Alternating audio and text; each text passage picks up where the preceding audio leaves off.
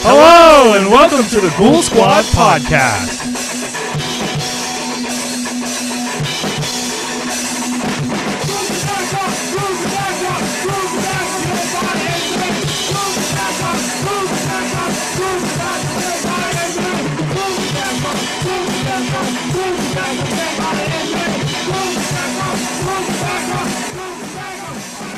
Hello, and welcome to the Goddamn Ghoul Squad podcast, your favorite uh, ill advised, uninformed, and never on time horror movie podcast. I'm one of your co hosts, Eric Hoff, and with me, as always, is Keegan Preslak. Hello, Eric. How are you doing, Doc? Eric. I'm fantastic. How are you?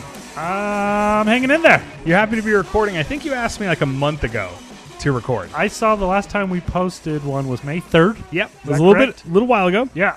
So We- we, are going we- on two months. Uh, We might have missed a month or two and a half. that's how we fucking do it. Yeah, absolutely. Hello, everybody out there in Ghoul Squad land. I'm going to do mine anyway. My name is Keegan Preslak. This is Eric Hoff. Yes. And uh, you're listening to a horror podcast where two buddies in the Mm-hmm. middle of nowhere get together, hopefully once a month, At this rate, two times. and talk horror movies, horror things, and about uh, life and each other and uh, the morals and trials and tribulations of society. Not exactly, but yes. Not really, no.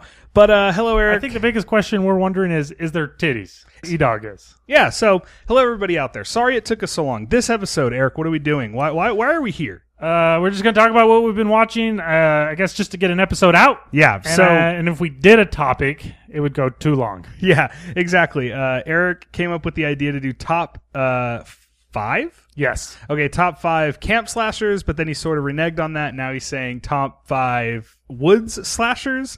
Uh, so you tell me, Eric, what's our next episode going to be? Uh, I want to call it camp slashers. sure. And Are you I'm, concerned people might think that we're saying camp, like campy, like fun? like in the woods? Right. Is what I mean. Yeah. And I'm gonna define a camp slasher how I want to define a camp slasher. Sure. Uh, as Keegan just pointed out, he's saying I guess in the woods and the camp are different. Sure. Uh, but no, to me, they're all just camp. Like cabin in the woods is not at a summer camp, but it's in the woods. Okay, one or more people, uh, in a mask or not, identity known or unknown, Okay. stalking kids in a wooden area while the kids participate in camp like activities. Okay. I like it. Uh, fucking swimming or fucking playing volleyball. Yeah. And of course, fucking.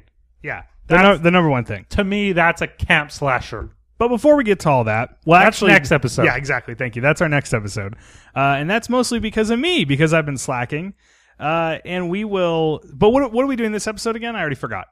Just what the Oh, fuck we've been that's watching. right. There's been some new uh, theatrical releases that we're going to talk about. We have like three or four theatrical releases, which is And then crazy. Just, uh, just stuff we've been personally watching. Yeah. What sucks is like it's been so long since we've I know. recorded that I have shit on my list that I I, I fucking don't remember. Yeah. Like sh- specifics about it. So I'm gonna start with the most recent shit that I've seen and work Okay. my way backwards. And so when I get towards the end, it'll just be like, yeah, I saw this movie.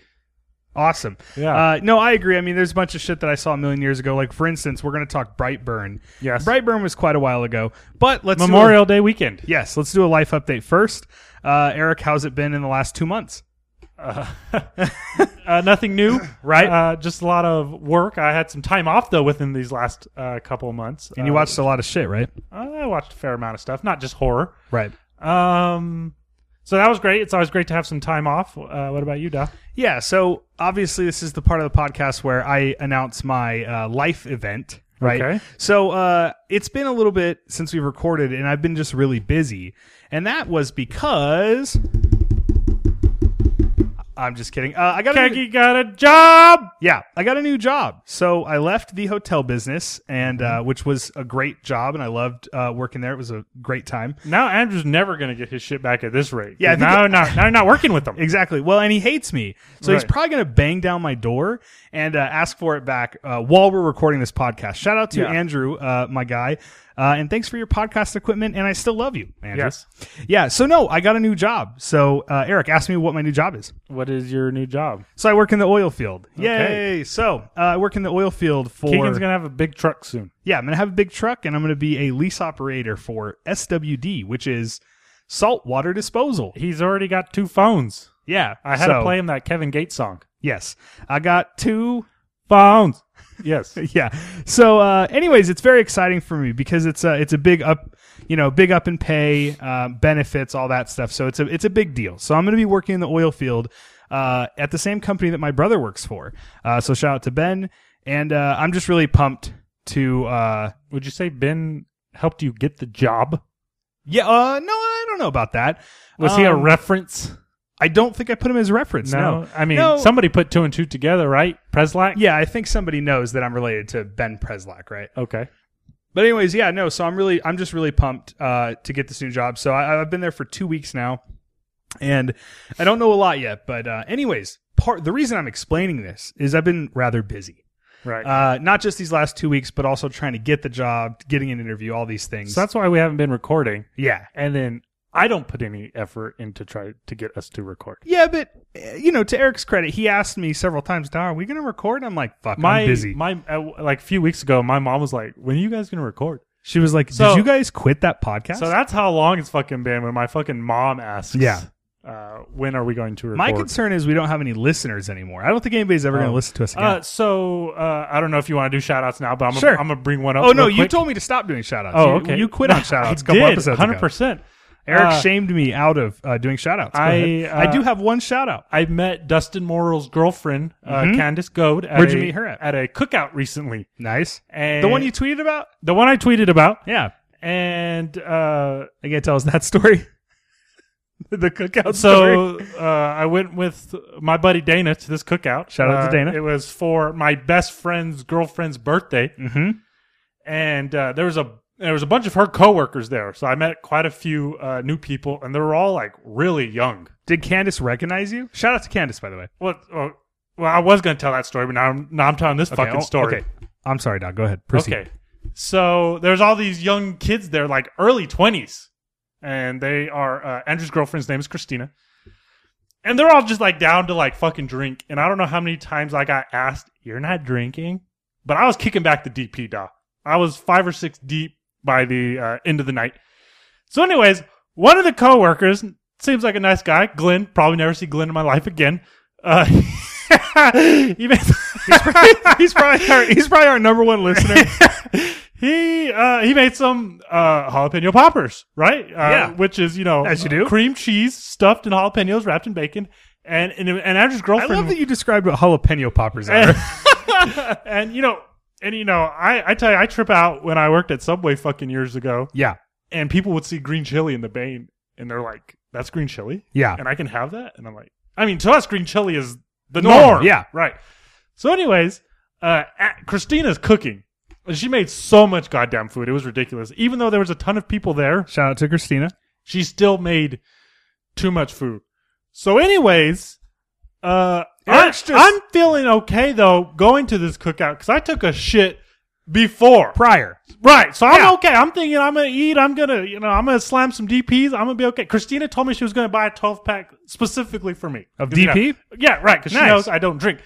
But the terrible thing was she put it at the bottom of the cooler. So it was just like layers and layers of beer, and I was just like having to shove my whole arm into the goddamn cooler so That's I so could sad, bring dude. up a DP. You were you were in this massive struggle at a free cookout with free Dr Pepper. Piece of it got to a point where people would come in and join me in the cooler. Yeah. Because I couldn't bring up a DP, so they were like, "Let me try." What I were think, you I, think, drinking, though? I think Glenn helped me one time. I don't know. I don't know alcohol. Michelob Ultra. I don't know. I think Miller Lite Keystone at one Light. point. I don't know. There was there was various alcohol to be had. Anyways, uh, this is ridiculous. This whole fucking thing. I should have never brought up This the is goddamn amazing. cookout. I- let me tell you right now, people will like this better than our movie reviews. okay, so so go ahead. so, finally. So you're eating the fucking jalapeno poppers, Oh, dog. no, You're just so, popping so, them. So, You're just- so how right. many- so how- Christina, uh, ama- uh, she throws the goddamn jalapeno poppers on the grill. and how she's many like- jalapeno poppers and would Glenn you say made you a had? bunch. Oh shit! Glenn made a bunch, but I myself probably had about ten. Ten jalapeno Glenn made a bunch, da.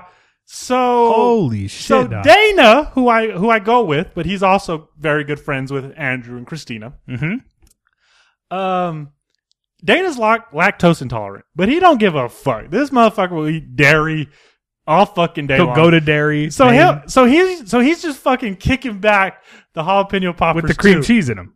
with the cream cheese, which obviously is dairy, right? So at one point, and so we're all in her backyard. She's got a bunch of like lawn chairs and shit. I'm I'm doing my best to like try to talk to these people that I do. I'm trying not to be like the awkward introvert just sitting by myself. You know, But you did do that. majority of the time, yes. Yeah, of but course. I, I Edog did put forth What some shirt effort. were you wearing, Doc? I was wearing uh, that cavity colors. Jason goes to hell tee. Shout out to Cavity Colors. We love you. so, uh, at one point, Dana's like, I got to shit. So I'm like, well, go fucking shit then. In someone else's house? Well, Christina's house. And we're, Yeah, and but we're all still, like, but we're all really There's probably cool no with, plunger. There's probably like one little thing of toilet but, paper. but we're all like really cool with Christina, right? I don't know about that cool though. Yeah, no, I would say we are that cool. So, you know, whatever. We're still kicking back the jalapeno poppers. I, I was kind of disappointed that Dana gave up on the DP. sure, more DP for E Dog, but I was disappointed that Dana had like one and he started drinking water. What a loser. Yeah. So, and then by this point, uh, Your stomach's This- just bubbling. I my stomach is bubbling, but I, I'm okay. Okay. But this other girl who had came, another one of Christina's coworkers, she had brought these really good soft tacos and she had salsa. And uh, at this point, Christina's fucking cooking fucking fajita meat and shit. And Dana's like, I got shit again. I'm like, go fucking shit again, Di, you know? So he's just tearing up Yes. Christina's bathroom at Yes. this point, right? You know, it's like I'm- Dumb and Dumber. I'm having fun. I'm having a good And time. again, uh, oh, don't use that toilet. It doesn't work. what what's funny is like I'm gonna be there for I thought I was gonna be there for like an hour and bounce. Yeah. But I'm having a good time. Yeah. You know, E Dog's mingling, uh Single and mingling. uh well not singling, but you know, like the, the Smiths would come on and I would try to get Dana to dance with me, but that wasn't really happening. Um you know, so and then there's and then What the- a night for Edom, so huh? the, you know, and the coworkers they seem friendly and fun. You know that I'm unacquainted with, but I'm trying to uh, uh, talk to. So, anyways, it's about ten thirty. I didn't think I'd stay here this long, but and I got work the next day, right? mm-hmm. So, I tell Dana, I'm like, "Hey, are you gonna chill, or do you want me to take you home?" And Is, uh, is Dana like sweating at this point from all the um? well, I I, I was kind of Liquids. impressed with Dana because he too was like out trying to like talk with. You know, we were the It- two weirdos trying meanwhile, to put he's- forth an yeah. effort at the party. Yeah, you're Right. putting out the vibe. Right. So so this entire time I tell you like my stomach is like hurting, but I'm like holding like my farts in and everything. Because I'm I'm around all these random people. You Yeah, know, you it's know, I'm not like the outside. trip that we go on to El Paso where you just billow blow in the up- wind the Right. entire time. Exactly. Basically, So- you just ha- take the plug out of your yeah. So Dana's like, "No, I'm gonna go with you. Can you give me a ride?" I'm like, "Yeah, okay." So I drop Dana off. I get home, and I text him. I'm like, "Dah, I'm farting up a storm now," and he replies back to me, "Dah, I'm shitting my." Dah, I'm shitting my brains out. Those jalapenos fucked me up. and then it was funny because the next day, so I, I'm Christina's mailman, Mm-hmm. and the next day, She's like, we had to get a cleaning crew to come in. the, the- the next day when I'm at when I'm at her house delivering the mail, Christina and Andrew and one dude who had like spent the night there, they were leaving. I don't know what they're gonna go do. I also don't know if that guy was that fucked up that he couldn't drive or I don't know why Neither here nor there. why that guy spent the Sure. night. Right. So I text them and uh I was like, all right, I mean, I told them, I was like, yeah, Dana told me that he had a shit real bad after eating those jalapeno poppers. And Christina was like, yeah, me too. I take a big shit after eating those jalapeno poppers. so those jalapeno poppers that Glenn made Yeah. fucking everybody up. So But- shout out to Glenn so I digress. just a little bit. Uh, Dustin Morrill shows up with his girlfriend, Candace Goad. Yes, hello, Candace. And she told me that she didn't recognize me visually, but she recognized my face. really, And she was like, "Oh, you're from." your face or your voice? she told me she didn't recognize my face, but she recognized my voice. Okay, Like, you 'cause said she heard me. You talking. said she didn't recognize me, but she recognized my face. I didn't mean that. Okay, voice. And uh, she was- that and that she- sweet voice you have. yes, and she was like, "Oh, you do Ghoul Squad with Keegan," and I said, "Yes." So I, I thanked her in person, but I'll thank you again. Thank you for Yes. listening. Shout Yes. out. So after that story, that, thank you, Eric. That Yes. was amazing. Uh, we should just end the podcast now. Just shitting Blowing in at the wind. barbecues. So uh, I have one shout out as well. Okay. So uh, after we recorded our last episode and posted it, the Final Destination episode, which you should listen to. We did our top five. Final, no, ranked the entire Final Destination franchise. Yes. Uh, I got uh, I got word from one of my friends, longtime friend who's never listened to our podcast. Such a nice guy, him. You know, it's I think our podcast has been going for four and a half years right now Wow. and uh, he'd never listened. So, Okay. and I never thought he would. So we're uh, hanging out in the garage one night at my brother's garage, and uh, his name is Lucas Middleton. Okay. This guy, he goes, "Yeah, I, uh, I listen to your podcast," and I was like, "Oh yeah." yeah, it's pretty fucking good. And uh, and I gotta say that's one of the highest compliments that I can possibly Lucas get is that Middleton. Lucas listened to the podcast, and Okay. I'm being serious. So I thank you, Lucas. Thank you, Lucas, for finally listening. He said, "Yeah, I was listening to some of the old ones. Now I'm excited for the next episode." And then we it took us two months. Um, I like that you did your Lucas Oh yeah, impersonation. I can't I can't not do it. Okay. Uh, but yeah, no, it was. It, I I feel like it's it's a higher compliment almost, even though I love the people that listen because Lucas is not Doesn't a horror. give a shit. Well, he's not a horror fan, really. Right. You know, he likes horror movies, but he's not a horror fan, and he uh, said he liked our podcast. So, Right. um, but again, you know, I I hope I would hope horror fans might like us. I'm shocked they do. Okay. Uh, but uh, thank you, Lucas. We appreciate you. Oh, he told me his favorite uh, horror film, so I'm going to shout him out. Uh, his favorite horror film was The Strangers, okay. and he suggests that we do a top five home, Home invasion, invasion. episode. Okay, I which like it. I think would be amazing because I love home invasion films as well. So, with Lucas, shout out. Uh, Lucas is the owner of Milton's Brewing. Uh, which is the shit, and he's the shit. So thanks for listening, Lucas. Uh, I think that's probably it for our housekeeping. Okay. So, uh, what do you say we get to? Actually, this is this is going to be it until. You know what I was just thinking? Maybe we should do your your your uh, horror punk now, Okay. or do, how- okay, no, I got an idea. Let's do like two or three theatrical films, and then let's pause, Okay. and then we'll. Uh, so soon, uh, listen to a couple of our reviews, and then Eric in the middle will break up the monotony, and he will give us his. Uh, Eric Coffin's Terror Tune. Eric Cup. No, it's not quite not quite there yet. Uh, and you'll sing it with me this time. But first, let's get to what we've been watching. Let's all go to the lobby. Let's all go to the lobby. Let's all go to the lobby to get ourselves a treat. delicious things to eat. The popcorn can't be beat. The sparkling drinks are just dandy. The chocolate bars and the candy. So let's all go to the lobby to get ourselves a treat. Let's all go to the lobby to get ourselves a treat.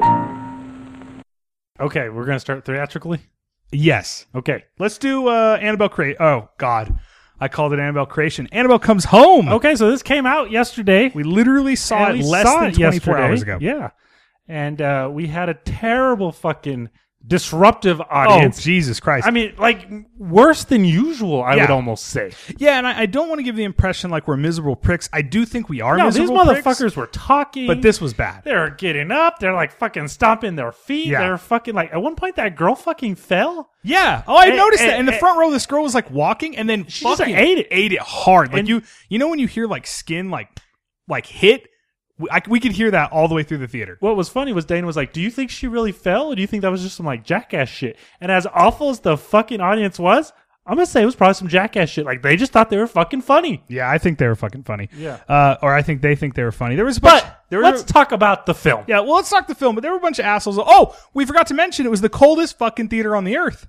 I had a The jacket. coldest. Well, that's nice. You had a jacket. Thanks Eric. to my Uh, girlfriend. I told you guys I brought a fucking jacket because of how And then you cold it didn't gets in even there. bring it I in. forgot to bring it, and I wasn't gonna go outside to actually get it. I mean, who the fuck does that? But uh, you know, I don't get cold. So when I say it was a cold theater, please trust me, it was freezing. Like I was like about my fucking nose was gonna fall off. So uh, that was the theater review. Shout out to Allen Theaters. We love your theater, the La Cueva Six. Uh, I have, you know, I used to like hold back. Like I, I would, I didn't want to like disparage them on the podcast. What if I got a job with them sometime, right? Allen Theaters. You did have a job with them. One Well, time. I, I did, and did now they did they suck as much then as they do now? yes. Okay, So Allen good Theaters, to know. that shout they out to you. Just never improved. well, yeah, And it's they like just keep on sucking the dick. well, and like the place is just dirty in general. Yeah. Anyways, so that is our theater review. But let's talk. Annabelle comes home. Okay, I think I'll go first since you You'll just go told that first. whole story. Okay, so Annabelle comes home. This is an exciting film for me because uh, it's the next Annabelle film, but we've been sure. It's the next Conjuring universe film. right. But Conjuring Universe films, we've had this. Eric and I have not really liked the last two. Right? Right. So La Llorona is not really Conjuring Universe, but of course it is. They say it is. Yes. And that film was disappointing. Yes. And then we also saw The Nun, Mm-hmm. which I was really hyped about. I'm like, fuck yeah, it's the next entry. Like, it's going to be awesome. It has Tysa Farmiga, by the way. A lot of Farmiga on this episode, by the way. Uh, you know, in retrospect, I think I may have liked the nun now. But Hmm. go ahead, let's keep talking. Okay, it kind of invalidates everything you've ever said, but Yeah. uh, yeah, no, Compared to what we keep seeing, Sure. Um, so we saw the nun, and I remember saying it was like National Treasure, the fucking horror movie where Right. like there's all this CGI at the end. It's, that's a quite a mess of a film, but it is okay, right? Yes. And, but those films were disappointing. I think it's quite literally those films are disappointing, especially after Annabelle Creation, which I think is like one of the best horror movies made in the last ten years. Which I'm probably the only person saying that, but like it's that good to me. it's a good movie. Yeah, David Sandberg is crazy. Like I love the n- sort of nihilism in that film where like a child runs out in the road and gets hit by a fucking bus uh, or a truck or whatever. So anyways, Annabelle comes home, fast forward, here we are. Mhm. It's out. It's the third Two years entry. later, You know, and oh, it's directed by Gary Doberman. yes, is this his directorial debut? I believe so. okay, he is James Wan's uh, producing partner. Is that Yes. fair to say? Yes. And uh it's okay. So I liked it. I would say my stance on Annabelle comes home is that I did like it. Okay. Uh, we walked out of the theater, and my first thing I said to you guys was, I, I liked how sweet it was. Uh, I liked that the film. Uh, why don't you explain it? You're really good at this. Explain Annabelle Comes Home. Uh, okay, so this must You pick can up- shorthand it. Okay, this must pick up after the first Conjuring because Yeah. in the first Conjuring, that's when the Warrens get the doll. Yeah. Um, I didn't, ca- and so they bring it home. They have a room full of haunted artifacts that they keep under tight uh, lock and key, and that and they have to put the Annabelle doll like under like extra uh, protection. They put it in this glass case with the glass is made out of like cathedral gla- glass, if that's correct, like window glass, um, just because of how evil uh, the Annabelle doll is, and they explain that it's a conduit for like other demons or malevolent ghosts to Yes. come through. Um, I, why did they leave? So the Warrens leave. You know, it was funny. I kept waiting for them to go to the door and say, "Okay, we're going to be gone. You know, have a good uh, week, uh, night, or whatever. Right. Mm-hmm. We're leaving." And then randomly, I almost think the scene is cut because there's like the Warrens are there. They never say they're leaving, Right. and then. No, There's Boom! that part where the daughter's like finishing Ed's sentences, like, "Okay, I'll have fun and I'll behave." Yeah, but you never see them like walk out the door or Okay. like get in the car or anything. I just thought it was kind of odd. Like, boom, the next edit, they're just not there, Right. which I thought was and really weird. So uh, they have a young daughter, Judy. yep. and uh, the babysitter's going to come and stay with him. I guess this is just for a night. Yeah, seems like it. Um, and an uninvited friend comes over. Yes. uh, an acquaintance with um, the babysitter. Yep. Um, but Which we, is the actress is from Goosebumps 2. oh, okay. The uh, main character, the, the babysitter, is from Goosebumps 2. Oh, I, you know, I didn't uh, see Make her. that connection? Yeah. I'm not surprised. Fuck you, duh. So, um, She comes in and. Uh, it's 2011. yeah. We've we've had to rewind the clocks a little bit. No, so and and we we learned that uh, there's been a recent article published about the Warrens that are they just uh, frauds. yeah. Right. And so because this pu- s- because this article has been published, uh, their daughter Judy has been being made fun of Bullied at school. at school. Right. Yep. Exactly. Um, so uh, then they they're going to stay the night together. Uh, this the uninvited friend comes over who you learn has uh, some motivations of her own. Yep. And she unwittingly uh, lets the Annabelle uh, doll loose, and it triggers a bunch of the other ha- haunted artifacts to uh, come to life. And hilarity ensues. Yeah, but it's always just like one at a time for them. They're never like taking them all on at once. Yeah. Oh, Okay. So that's that's Annabelle. That's the story. Yeah. that so- fair? I think that was great, Aaron. Okay. Um, yeah, so part of what you said was uh, it's kind of cool because you can tell this is like a screenwriter trying to figure out how to make this movie because they're like, well, how do we h- how do we get a character to open uh, Pandora's box with Annabelle? Sure. And even watching it when it happens, the character that that unleashes her as it's occurring, I'm sort of like, okay, well, I guess we're gonna have to suspend our disbelief. Why would she do this? Like just for just because she's curious? Like it's Right. really stupid. Um, I'm not really a logic guy, so I'm already letting it go. And then we quickly find out, which this is early on in the film. Uh, this character has a a father that has passed away, and she is. I'll just say she's trying to use the doll and and an artifact in there to like see her talk to her dad again. Correct. Um, and so the reason I describe that one is like those things I felt were really sweet, and I really liked that the film was heading in places where it was trying it was giving all the characters motivations all the characters things to overcome and win at the end so it was very it's a very screenwriter film uh, because also you have like you said their daughter who is trying to overcome her being bullied right at and school then the, the head babysitter it's like her finding courage exactly uh, to defend the daughter as well as uh, there's a boy Talk that to she the boy, likes yep. right So, Bob. so you know, why why I understand these themes are are incredibly simple. Uh, I liked it. I liked that the film wasn't just like a Boo Factory or like The Nun, where um, I'm not really sure what that film was about at all.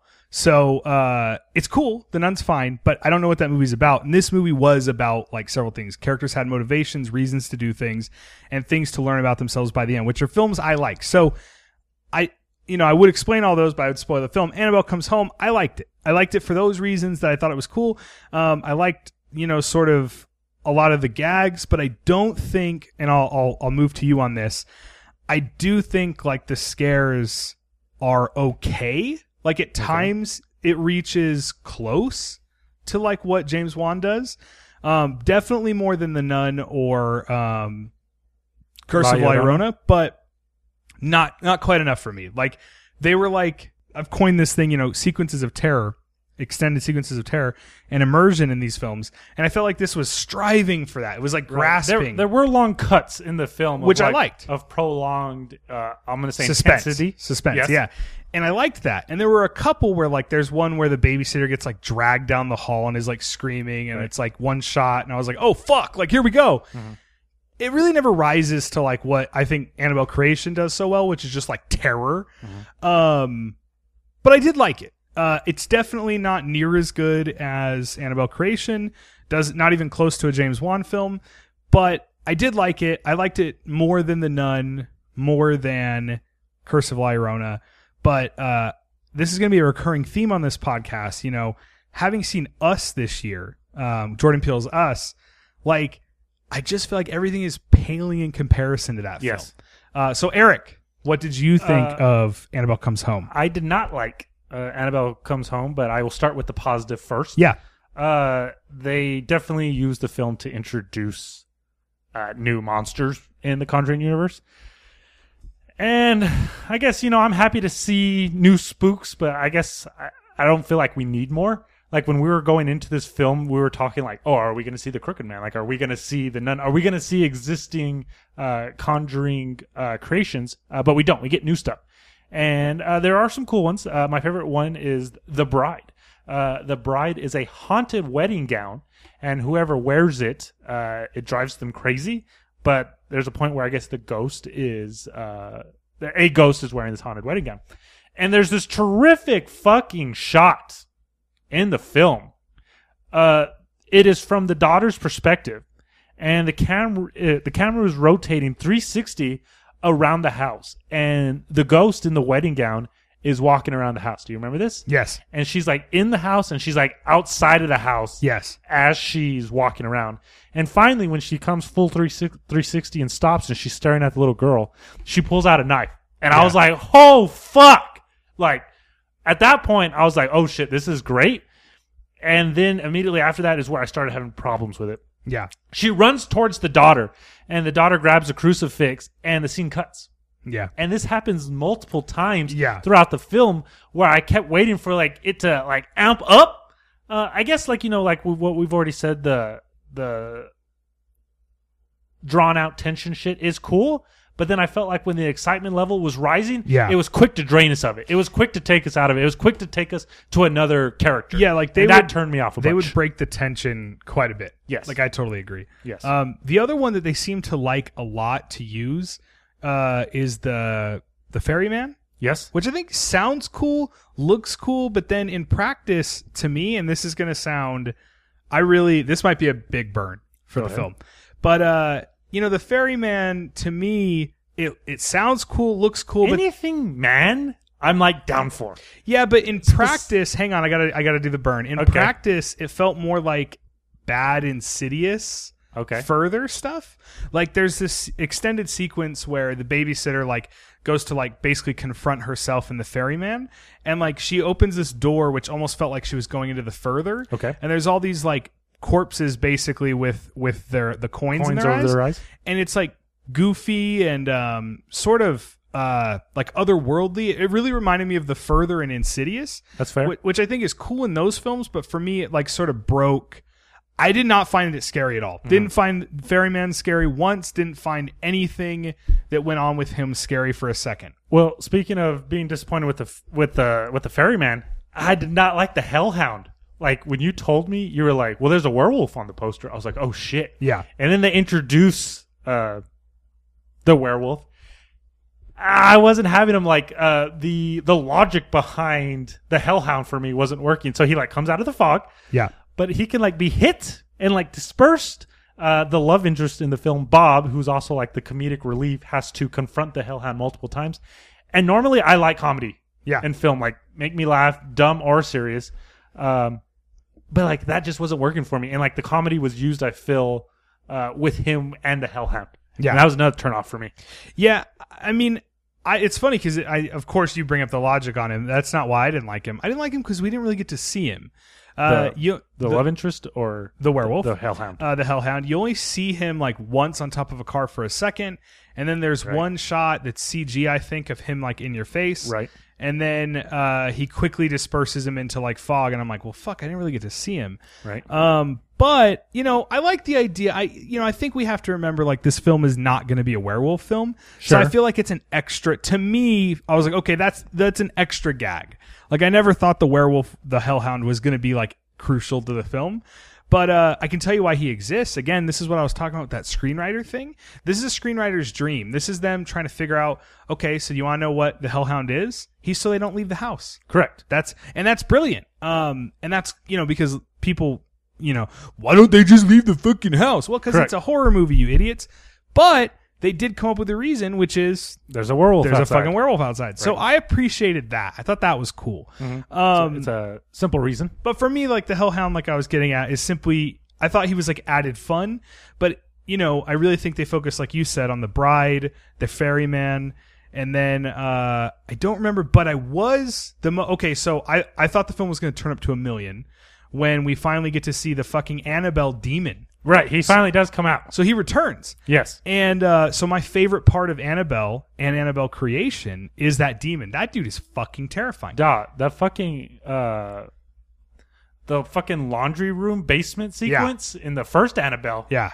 Uh that shit's creepy as hell And then with there, him. there's like a scene in Annabelle Creation where he's like on the roof of like the fucking um like crawling on his hands on the on the ceiling of the barn in Right. Annabelle Creation, and uh, the way it's shot again, this is so important. Like it can't just be uh someone dressed up as a demon, okay, on screen. It needs to be it needs to feel terror.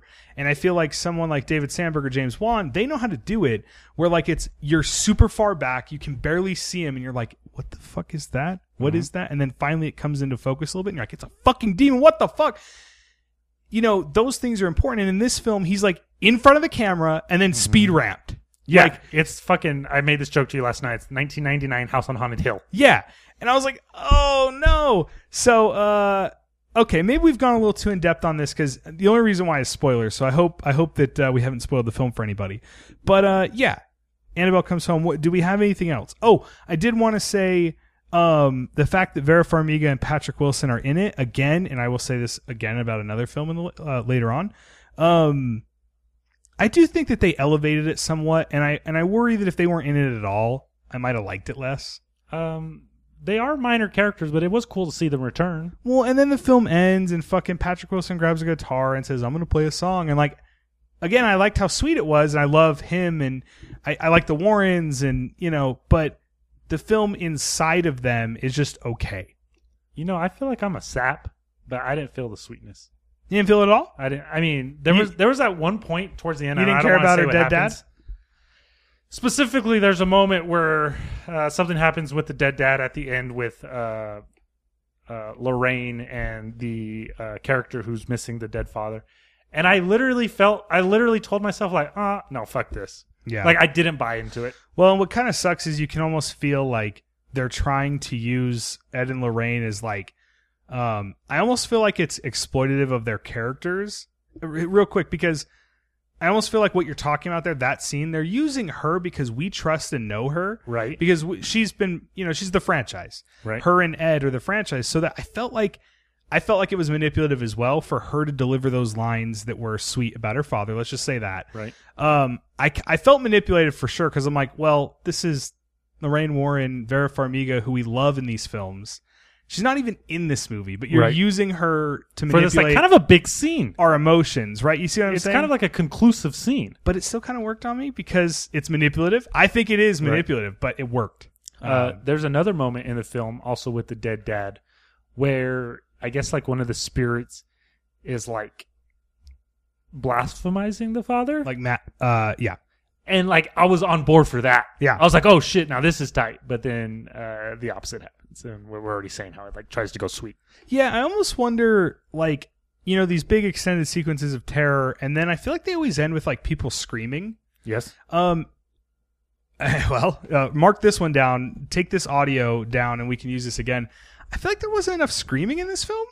okay, Like, I almost wonder if that is what makes me feel the terror of a scene. And it can even, it doesn't have to be just, you know, women. It could be anybody. Like, I think there's dudes screaming in several of the films. And I almost wonder if that's part of what's wrong with the nun as well. Cause they're also, they're also like competent that they're like trying to defeat it. And, You, you never really get like that terror, you know, like Hmm. Sure. people utterly go, losing their mind because they're so they afraid. don't know what they're up against. And so if we don't have that as an audience, I don't feel the terror of the scene. Do you Okay. know what I'm saying? I do. So I don't know. I don't know. I feel like that that's been sort of missing other than creation. Um, which I feel like there's just characters screaming the whole fucking movie. Uh anyways, Annabelle comes home. What else? Uh, what was the most recent theatrical film after Annabelle? Yes. Oh, what was? Yeah. Ma? No, Child's Play. Child's Play. Let's do Child's Play next. All right, Eric, you do Child's Play. Okay, so there was We shouldn't have to explain the whole thing, but go ahead. Right. Uh, okay. So obviously, it's a remake of the 1988 Tom Holland film Right. of the same name. Uh, MGM. uh, just quick little uh, making of history. Uh, Don Mancini, who has written every single fucking Child's Play, had nothing to do with this. Uh, I guess he was like offered an executive producer credit, but declined it. Um, and Decline money? with this is crazy simply because his child's play is still going like the story he's trying to tell still exists in the universal sequels and i guess now we're getting a sci-fi series with the dude who did channel zero is that correct nick acosta Supposed to. I, I, I worry that'll never actually happen, but yeah. um just off the side real quick i'd prefer another movie than a me TV too. series No, me too. When they talk about those Friday the Thirteenth uh, shows, I'm like, how about just make a movie with uh, masked killer slicing Like- teenagers? like they're talking about like new friday the 13th series No, or they're this talking about is- like the old stuff this is prior. Well, they were talking about a new series prior Okay. to the lawsuit. Uh, it was being developed at- with the CW. It was going to be on the CW. It was Oh, a real wow. show going to happen. It was going to have like Jason's dad and shit. Well, since we're talking about slasher fucking shows, let's talk about Scream Resurrection. oh yeah, you So know this- I haven't watched the trailer yet. Okay, so this just dropped like a day or two ago. Yeah. and it's going to be like a week long event where it's like from the July third to the 9th. Those dates aren't correct. Do you remember my tweet like two years ago where I was like, okay, here's what you do: bring back Ghostface and Yeah. make it violent. And I was like, that's it. That's all you got to do. yeah. and it's like each episode is going to be like two hours long, and it's going to be like this week long uh, event. But it's fucking. It's not the Brandon James mask. No. It's fucking legit ass Scream one through four, uh, Ghostface, and the dude who fucking voiced uh, Ghostface for all the films. He's back. He's he's the fucking voice again. Crazy. Um, am I worried that it's a VH1 show? Yeah. and that we're not like does it take place in the universe do we have any of our characters no Right. so like my concern is well kind of like this child's play remake is it going to feel like wolves a wolf in wolves clothing Right. where it's like what are we doing here you know But we'll I see Guess, but I'm- I guess we're excited. Oh, for sure. Because it's you know it's a character that we know and love. So I guess ghostface alive again that's all i fucking care about Right. So so let's keep that ball rolling with we're excited to see more child's play, even though it's this confusing two divergent stories now going on with Right. the creator not endorsing it. and I feel like you've covered that, but let's cover that ahead of time so we can just review this film. You know, for me, uh, while while it is frustrating, and while I do love Don Mancini's Child's Play films, and while I've watched all of them and liked them, I've detailed that on this podcast. Um, you know, I, my opinion, I really don't blame MGM using For O- remaking it. Orion and remaking it because They look, have the right to. they have the right and uh you know they're making a fucking movie like i you know they should have got their contracts better like also how do i say this like if okay if jason was taken away from sean cunningham but it caused us to get a new theatrical jason film We'd be okay with we'd it. be like that sucks uh, it sucks that it's ha- it's come to this sure. but we'd be like fuck it it's more jason Right. Ev- Exactly. even, if it has nothing to do with the original franchise. So- So, I struggle with it because like I want to be on everyone's side where they're like, oh fuck this new movie, but I also like film. I like movies, so Sure. I want to go. we're, we're the see- guy who likes remakes exactly, but also I want to And see reboots. and I want to see what they did. and sequels. So So uh, I'm just gonna say right off the bat, uh, I didn't like it, but there was stuff I did like in it, and the reason I did not like it was I was comparing it just too much to the original, and it's so fucking different yeah, from the original. Uh, no longer is it a possessed doll by the soul of a serial killer. Now it's just a robot uh, gone crazy that I guess can learn. you that fair? my buddy. So yeah, there's this. So Mark Hamill voices Chucky. By the way, that's the best part of the movie. and is that there's this song. silly fucking song that he sings, and it's uh, it plays over It's- the fucking it's like end haunting. credits. though. Yeah, you are my body, Body, my only body. body. So I was struggling with that, but now that I know that, now that I know the difference, I feel like I want to give it another chance. Go give it a chance, Tom. especially because the idea behind this Chucky, you know, the original film, uh, he's a serial killer that wants the soul of a child, so he's not stuck in a doll. This Chucky just wants to make Andy happy. Yeah. He- he's gonna kill whoever makes Andy unhappy. Yeah. and there's a part of me that feels like I can get behind that because I like friendship. I like the idea of best buddies. There's a montage in the film before Chucky gets evil where they're just like hanging out and having fun and they're playing board games and uh, you know they already make Andy as this kind of you know sad character. You know, he- Yeah. he doesn't have any friends. His mom kind of sucks. He he has a, a hearing impairment. So him to finally be having fun with someone, uh, I was like super into this. I was like, give me just more of this friendly montage.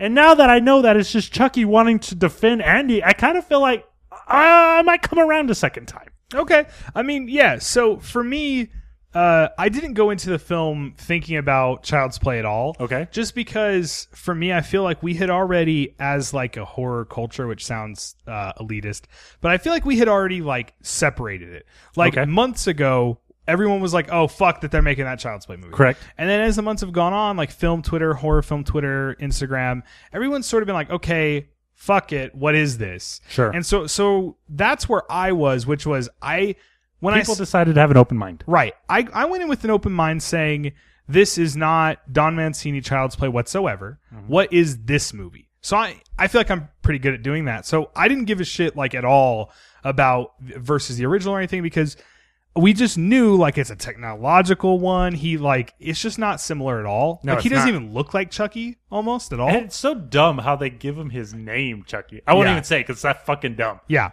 So for the film for me, okay, so I tweeted like it's fine. Right. Like I didn't think it was terrible. I didn't think it was good. I just was like fucking whatever. Like we walked out and I was like I'm not buying that number 1. And number 2, I did however feel like if we had received this VOD or like direct to video or direct to Blu-ray or direct to Shutter, for instance, and we had just clicked play on this at home, and it wasn't a theatrical film that like felt like it needed to be something. I feel like we would have been like, oh, that was cool, Right. right? Uh, and that's how I felt. Honestly, I felt like, oh, okay, cool. Um, but I didn't give a fuck about it, and What about when it was getting like kind of gonzo, like uh, the face ripping and like like the fucking watermelon patch So- and like some of the gore, like none of that, sh- like all that shit was kind of like what the fuck. But I like appreciated Well, the wackiness. I of liked it. how mean spirited it was. Yeah. Uh, at times, it felt extremely mean spirited, and I was like, "Oh, this is dope!" Like, okay, that he's gonna start fucking killing everybody. But then, like, it devolves into like drones with fucking uh, Yes. Mm-hmm. razor blades s- tied onto him. And at that point, I was just out. I just didn't give a fuck anymore. And I also didn't really buy uh, Chucky's motivation for like just wanted to be a friend. turning. No, I didn't. No, I liked that. I feel like it, did, his motivation didn't make any sense why he switched to killing Andy. Um, because I know he threw him out, but it's like I don't know. I, I just didn't. I didn't buy. I don't. That doesn't ruin the film for me. But I just felt like overall I was kind of over it. And then one more thing. The reason I didn't really give a shit about it is I feel like it's not very well made at times. Like it has archetypal characters that just like aren't characters. So for instance, Aubrey Plaza's uh, boyfriend is just like he literally has like three lines, like "fuck you, kid." Like that's his lines basically. and he pisses on himself. Yeah, and so his whole character is like basically he's not a character at all. He's literally just like an archetype, and they, um, But aren't we okay with that? Because he's just uh, kill fodder. it's not it's not that. It's more so that like the film, I don't feel like it's, I don't know. I felt like it was a little amateur. Okay, that's fair. Honestly, that's how I felt That's because fair. at times like it was like ADR, and it was like they were saying like their lines seemed fake at times. Like it just felt like it was stitched together. And then at the point when I don't know, it felt like someone was trying to make this movie into something instead of this being the film. Do you know what I'm Right. saying? Like There's- it felt like they needed to stitch up the ends of this film to like, okay, cool, now this is Child's Play. right like uh and then they just like introduce stuff like uh andy's uh hearing impairment but like they don't ever like touch on that there's like a Yeah. part where like chucky speaks through his hearing aid and i feel like that i feel like andy didn't need to have that disability Yeah, because yeah. that was like the only thing they did with that so that was like weird to like why even have that in the film Well, that's kind of what I was saying by amateur. Like it's like it's like it has a, a smart script, but like it's not smart at all. Like it's like oh he he's hearing impaired. Like let's give him that, and then he can like overcome it or use it in some way. Like in uh, a Quiet Place, right? Right. So Quiet Place does that great, and then it's like oh no, like he's just hearing impaired, and that's fine. But the film introduces a lot of these things. Like I don't know, I just feel like it's kind of lazy, Right. shitty screenwriting, kind of shitty filmmaking. But at the end of the day, I thought it was okay. I don't think it's a bad movie, Mm-hmm. but I didn't feel like it was like well. I'm honest with you, I, I thought it wasn't like well that well directed. Okay. Like it didn't feel okay. It didn't feel like a tight movie. Like Mm-hmm. it felt like eh, fucking. We made a Child's Play movie with Aubrey Sure. Plaza, and I was like, okay, for ten million dollars Exactly. and we made a profit exactly. That's tight. That's what it felt like to me. It felt like thrown together. But anything else for Child's Play? uh just that i didn't like it but i'm ready to give it another chance Yeah, I uh like I said, I'm not going to. You're it done again. with it. I, I'm quitting on that film. You're done-zos. I'm going to go see Annabelle Come, Ho- comes home again. uh i'm done with annabelle comes home That's fine. and I will give Child's Play another chance. Okay. So, So, let's keep. What was the next let let's most recent? let's do theatrical one more release? film, Okay. and then we'll do uh Eric Coffin's Terror Tunes. Okay. And that film is Ma. Okay. Let's do Ma. Octavia Spencer. Who the fuck directed Ma? Da? No idea. Okay. Great. We're Yeah. off to a great start with Ma. Yeah, absolutely. Um, Did you like Ma? yeah, it wa- I, liked Ma. It was fun. Yeah. it was fun. Uh, I was laughing with those fucking kids. I almost feel like this film is better directed than Child's Play. Okay. which is sad. Like Child's Play is shot more interestingly. Like there's a lot of use of colors, and it's like it's cool. Like, but it's like it's like if I made a movie. Like Child's Play is like if I made a movie. Okay. Like oh, let's put a green gel on like this kill, and it's like no, but like you're not really a good filmmaker. That's it'd be like if I made a movie. okay. Uh, where I feel like Ma was like a more competently made film. It's fun. Uh, what is Mada? Okay. Uh, We don't have to talk a lot about it. but Okay. what is Ma? Sure. Uh, just quick. I'll try to be quick. Uh, Octavia Spencer. Uh, she's an older woman. Uh, you learn she was uh, badly picked on uh, when she was in high school. Mhm. and she has met the kids, the children who she, of the kids who she was picked on. Did I say yeah, that right? Yeah, yeah, Yeah, and so she kind of takes advantage of that to finally gain her revenge yeah. on the people who had picked on her in uh, high school. Um, Did you like it? I did.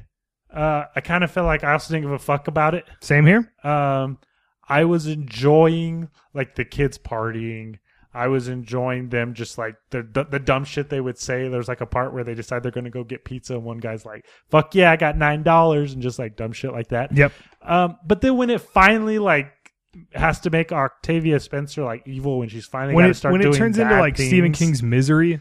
that's when i kind of tapped out Yeah, yeah yeah. I, you know, I kept waiting for the film to sort of like up the ante and it go insane. I feel like it does a little bit at the end. Like for instance, uh, you know, minor spoiler: a character possibly gets their mouth sewn shut. I don't think it's big spoiler because I didn't say who or what.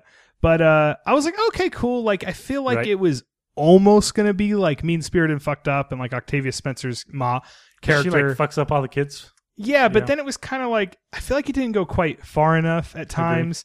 And uh, but I do think it's a blast. I mean, this is a fun movie to watch. Like, I look, I don't not, I don't want to make it sound like I'm like endorsing Ma like it's a great film. But uh, if you're gonna rent something when this is out, j- it's fun. It's totally fun. Totally cool to watch. Ma's a great rental. Yeah, exactly. Ghoul Squad approved for rental. Yeah. Uh, however, the uh, main character is actually from another movie that we don't have to talk a lot about because it's not horror. But we also saw Booksmart, Oh, okay. uh, and that character that that girl is in Booksmart.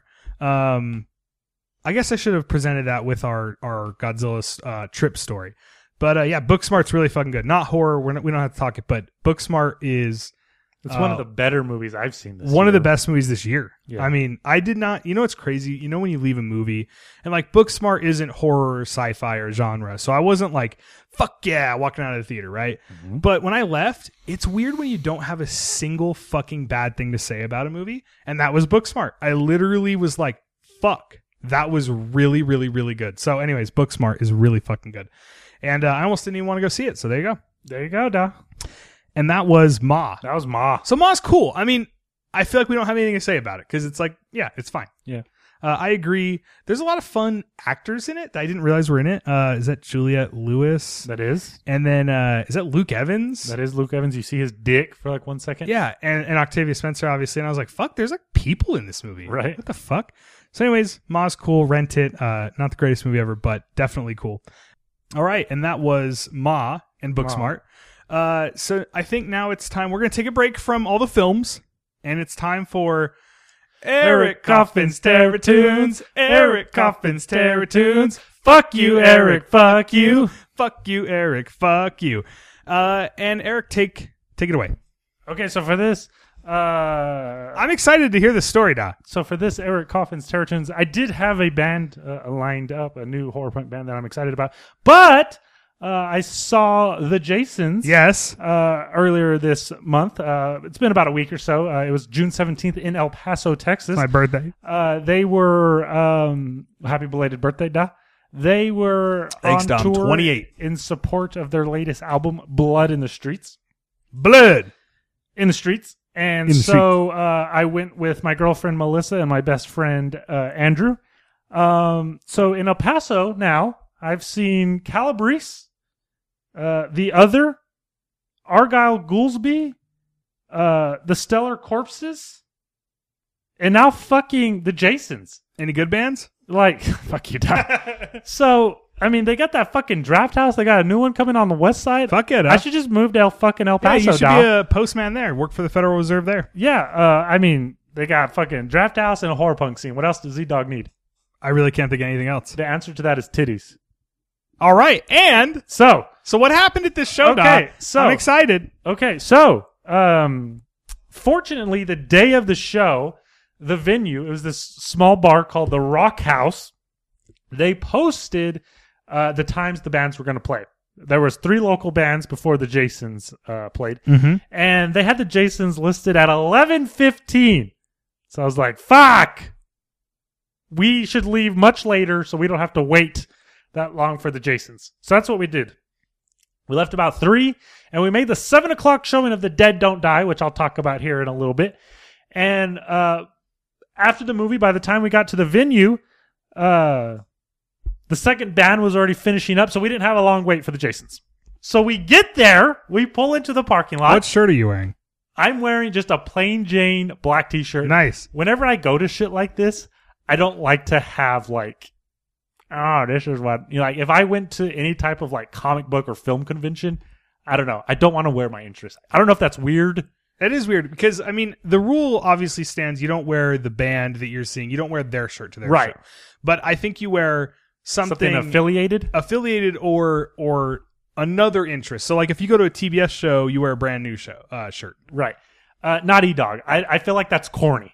So I'm just, I, I'm in my uh, horror punk show uh, attire, though. I You're got- a fucking piece of shit, dog. I've got, you know, the all black tee, black pants, black shoes going, though. So I'm at least doing the part, but I'm not Are you like, like skanking at this point? No. Fucking like ska dancing and shit. So we get there, right? And uh, they have a marquee. And I tell Andrew and Melissa, I'm like, oh, I want to take a picture of this if it says the Jasons.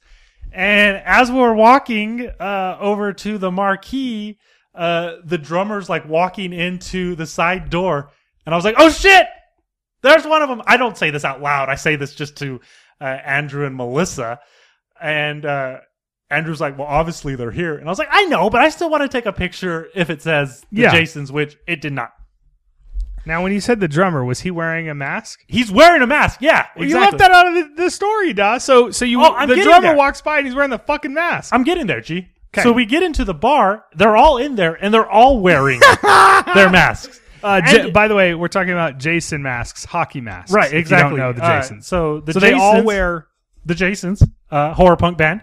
Uh, they each wear one of the Jason masks from the Friday the Thirteenth sequels, and they go. Their name is uh, whichever mask they wear. So, for example, the singer wears the mask from Part Five, so he's Jason Five. Yeah. Uh, the bassist wears the mask from three, so he goes by 3D. The drummer wears the mask from uh, Goes to Hell, so he goes by Jason Hell. Is he bloated as shit? He's not. What's funny is they have a new drummer, so they call him New Hell. I like that. So, uh, so we get in there, and they're all like in, they're all in their fucking leather and their fucking hockey masks, and it's kind of intimidating. Not because it's a band I like, because it's these like four kind of big dudes just fucking rocking Jason masks, you know? Let me ask you this: in the pictures you posted, it looked like no one was there. there's like 20 people at this show. and that's how every fucking horror punk show I'm surprised been to anybody even knows who in- they are. in El Paso. Um like do you remember that fucking story about like I forget where it was, but like somebody put like a Jason uh statue at like the bottom of a lake? Yeah. That'd be fucking terrifying Oh yeah. to see that. To be like swimming in a lake. No, it was and funny. just to fucking see that. You, you posted or Melissa posted. I don't remember. Posted w- a picture when you got there, Uh-huh. and it was basically. So I know it's uh one of the band members from the Jasons, but Uh-huh. it was basically just Jason sitting at like the bar. Right, And yeah. he looked intimidating. Yeah. So Yeah. y- yeah. So so we get there, and uh, there's already a band playing, and there's like bands like So close- they stay in their masks the whole time. they stay in their mask the whole I time. love it. That's so And awesome. So and so we get there, and there's like okay, so there's uh the stage, there's like the area where like people would stand, and then there's uh tables, and like everyone's just like sitting like at these tables. Uh, and what was funny was the Jasons have their merch table on one of the pool tables, and I didn't see that initially. And I was like, "Are they just fucking playing pool in their fucking their hockey Jason masks? masks. But no, they, they just had their merch table set up, and so they're just like hanging out. You know, they're just like at the show. yeah, there's only 20 people there. And what's funny is uh, Melissa saw one of them is drinking a beer, but threw a straw through his fucking through one of the holes in the hockey mask so he can uh, drink his beer. And I was super into that that like they stayed in costume that Yeah. they never took off uh, their uh, hockey mask. I remember when I saw uh, the other whenever they showed up, they weren't in costume and like obviously I know they're just dudes. Yeah. Right. But, it, was like- breaks the immersion. but right, it was like the illusion was broken Yeah. because prior to this, you know, I'd seen them in their, you know, the artwork for their CDs and you know their music videos where It'd they're in be like these if crazy ass Kiss wa- costumes. Kiss walked around without their makeup. right, exactly. Yeah. You know, the other got into costume when they played, but you know when they showed up, um, they weren't. So it was cool to see the Jasons just like in their fucking leather pants and their leather That was jackets the only reason I wanted to go was that they they because of their look. and and in their fucking hockey mask. Yeah. Uh, so you know we sit out the um, the live acts. Yeah. Uh, excuse me, the the local acts. And then the Jason starts setting up, and A Dog's getting all, you know, excited. Um, so I'm like, re- and you know, and I don't know, and you know, I would say it's common that you know people don't give a fuck about you know opening acts, you know, Yeah. But you know when the when the main band plays, uh, you know, I'm thinking people are going to get up finally from Yeah, the stage. which Well, is- that's not really the case, but I don't know this, so I'm like standing like in front of the goddamn stage, just like wait as they're setting up. Yeah. and nobody else is. Everyone else is still just like sitting down, and it was funny because Melissa's like, "Babe, maybe you can hang back a little. You know, you don't have to uh, be right on their I, ass. You know, I as hate, they're- I hate that though because like as somebody that goes to shows and has been to shows, like I'm not gonna not stand because you guys aren't. Like Right. you're supposed to stand in front of the stage at a fucking show. Sure, but you know they weren't playing it, and it was like you know one dude he's got his fucking iPad, you know, and he's checking their levels, and you know they're doing their mic check and blah blah blah. So, anyways, they finally start right, and it's fucking. Uh, I I made the joke to them, Melissa and Andrew, it's the stage and then my knees and then me. Cause I'm just like fucking right up on that bitch. Yeah. Yeah. I am just, You're riding it, Doc. and just immediately, you know, they start playing. It was cool because uh, Jason Five had posted their set list. Yeah, so, oh, nice. So I even knew So you could know, prepare. like, what they were gonna play. So I usually don't like that, but the last the the first time I ever saw Brand New, I was so nervous because I'd never seen Brand New Mm-hmm. that I found their set list ahead of time. And dude, like you're saying, it helps so much because like I knew exactly what to prepare for. right, exactly. So yeah, So they kick it off with the opening title from their latest CD, Blood in the Streets, and E Dog is just E Dog goes. E Dog E- E Dog E-Dog. is now prom night girls E Dog. E Dog is I'm just as far as I know because nobody else like joined me Yeah. at the front of the stage. As far as I know, it's just E Dog watching them. Yeah. and you know I'm singing, I'm dancing, I fist pump, I'm fist pumping. You know, finally I notice No one's there. that there are a few people standing up and there's a couple big dudes trying to get a like a push pit going. But E Dog doesn't care. You know, I'm just having a blast. And this Yeah. is about halfway through the set, da. And, and then like and they wouldn't like stop in between their songs. They would just like they would finish one and then like go right Yeah. into uh, the other. Um this is like halfway into their set. I tell you, I'm right on the fucking stage. And uh, Jason Five, he's like, he points at me and he's like, "This dude's the fucking MVP of the audience," and he gives me a fist bump. Wow. And he goes, and this next song's dedicated to him, to this dead fuck. And they have a song off their new album called Dead Fuck, and then they play it, and I say, let's listen to Dead Fuck right now. gotta be big. Do, do, do, do, do the dead bug. And first you dust your hands and you gotta be big. Do, do, do, do, do the dead bug. And turn yourself around and you gotta repeat. Oh yeah. Yo, yo, you out there. Yeah, you. I mean you, out there in radio land. Hey, it's time we're gonna show you a new dance. Yo, 3D, crank that shit up, man. We're gonna show them how it works. Shit, here we go, here we go. Yo, Hollywood, don't forget that lead. Yeah, I got this. One, two, fuck you. Do, do, do, do, do the dance fuck. Do, do, do, do, do the dance fuck. Not bad, what do you think? You gotta do, do, do, do, do the dance fuck. I think they look like a bunch of whips. You gotta do, do, do, do, do the dance fuck. Shake your fucking ass. Do, do, do, do, do the dance fuck. Dance. Do, do, do, do, do the dance fuck. Dance. You gotta do, do, do, do, do the dance fuck. Dance. Do, do, do, do, do the dance fuck. Dance. Do the dance fuck. Dance. Okay, so now E Dog is just like, oh my god, you know, fist bump from fucking Jason V, shout it out, you know, Great song. great song. Um, I'm like even more riled up at this point, right? Uh, there's another song off the new album that they play called JJ is a Headbanger, and it's just like a great sing along. I'm just like so into it at this point. I thought I was just gonna get up on stage. I I just felt like myself like getting lifted up like on my own, but I didn't. Like Jesus Christ Himself, I you were re- lifted I- up I on, off the refrained. cross, and, And you you- were crucified by And- the Jasons. And you know what I was thinking? I don't have a cool way to get down. You know, I, I- you know, I can't just fucking stage dive because there's nobody to fucking catch me if I did. But why are you going to get up on stage? because I'm just so fucking into it right now, and this is just like a fun sing along song. Uh, So, so like if you were watching Bon Jovi, you just get up on stage because you like him so much. well, I don't know why you said Bon Jovi, Just And some I- random piece of shit. and man. then you know I would assume Bon Jovi has like a barrier or Let's maybe say they security, didn't. whereas. I I guess. I mean, if I was that into I it, guess! like I was with uh, the Jasons, all right, Doc, go ahead. Okay, so So you're rising up off the floor. You're So- now hovering, I pretty much You're- you're, you're E Dog's fucking floating. metaphorically hovering. because I'm just like having a blast. And mind you, E Dog's 100% sober. I was killing Dr. Pibb at fucking the draft house, right? So, anyways, their last song, Easy's high on horror punk. yes, the last song is uh, from their uh, two albums ago. Ghouls, you back off. I want to be an asshole. And as the song is like reaching its conclusion, the bassist takes the mic off his mic stand, and both Jason Five and 3D, they're like pointing it in my face, and they're like motion me upstage. No way. And E Dog just fucking takes it down. E They're- Dog fucking they're telling- takes the mic. How are they implying you're supposed to go up? They they they have like he has the mic and like, they're in like his- my pointing face. it towards them. yeah, and he's like my motioning it towards them. Yeah. Wow, Doc. So Enoch just fucking, you know, I don't got to think about it. I, always, I already thought I was going to get on stage Yeah. earlier by myself. And you're you're you already have that star mentality, da. I don't know about that. so I fucking take the mic. Obviously, I know the lyrics. I'm just fucking. And I, American werewolf from the and I, 505. and I look up. Side little joke. Uh, so you know, I posted pictures of this show, and I was gonna put prom night singer sings with the Jasons, but I thought no one's gonna get that. So, oh, who cares if anyone gets it? It would have been awesome. so, uh, so, duh, I'm upstage with the fucking Jasons right now. I'm fucking singing the end of "I Want to Be an Asshole," and I look up, and there's people fucking staring at me, and I have to like look back down, and then I look up again, and it's all fucking blur, and I see Melissa has her phone out, and I'm like, yes. She's documenting the events, you know.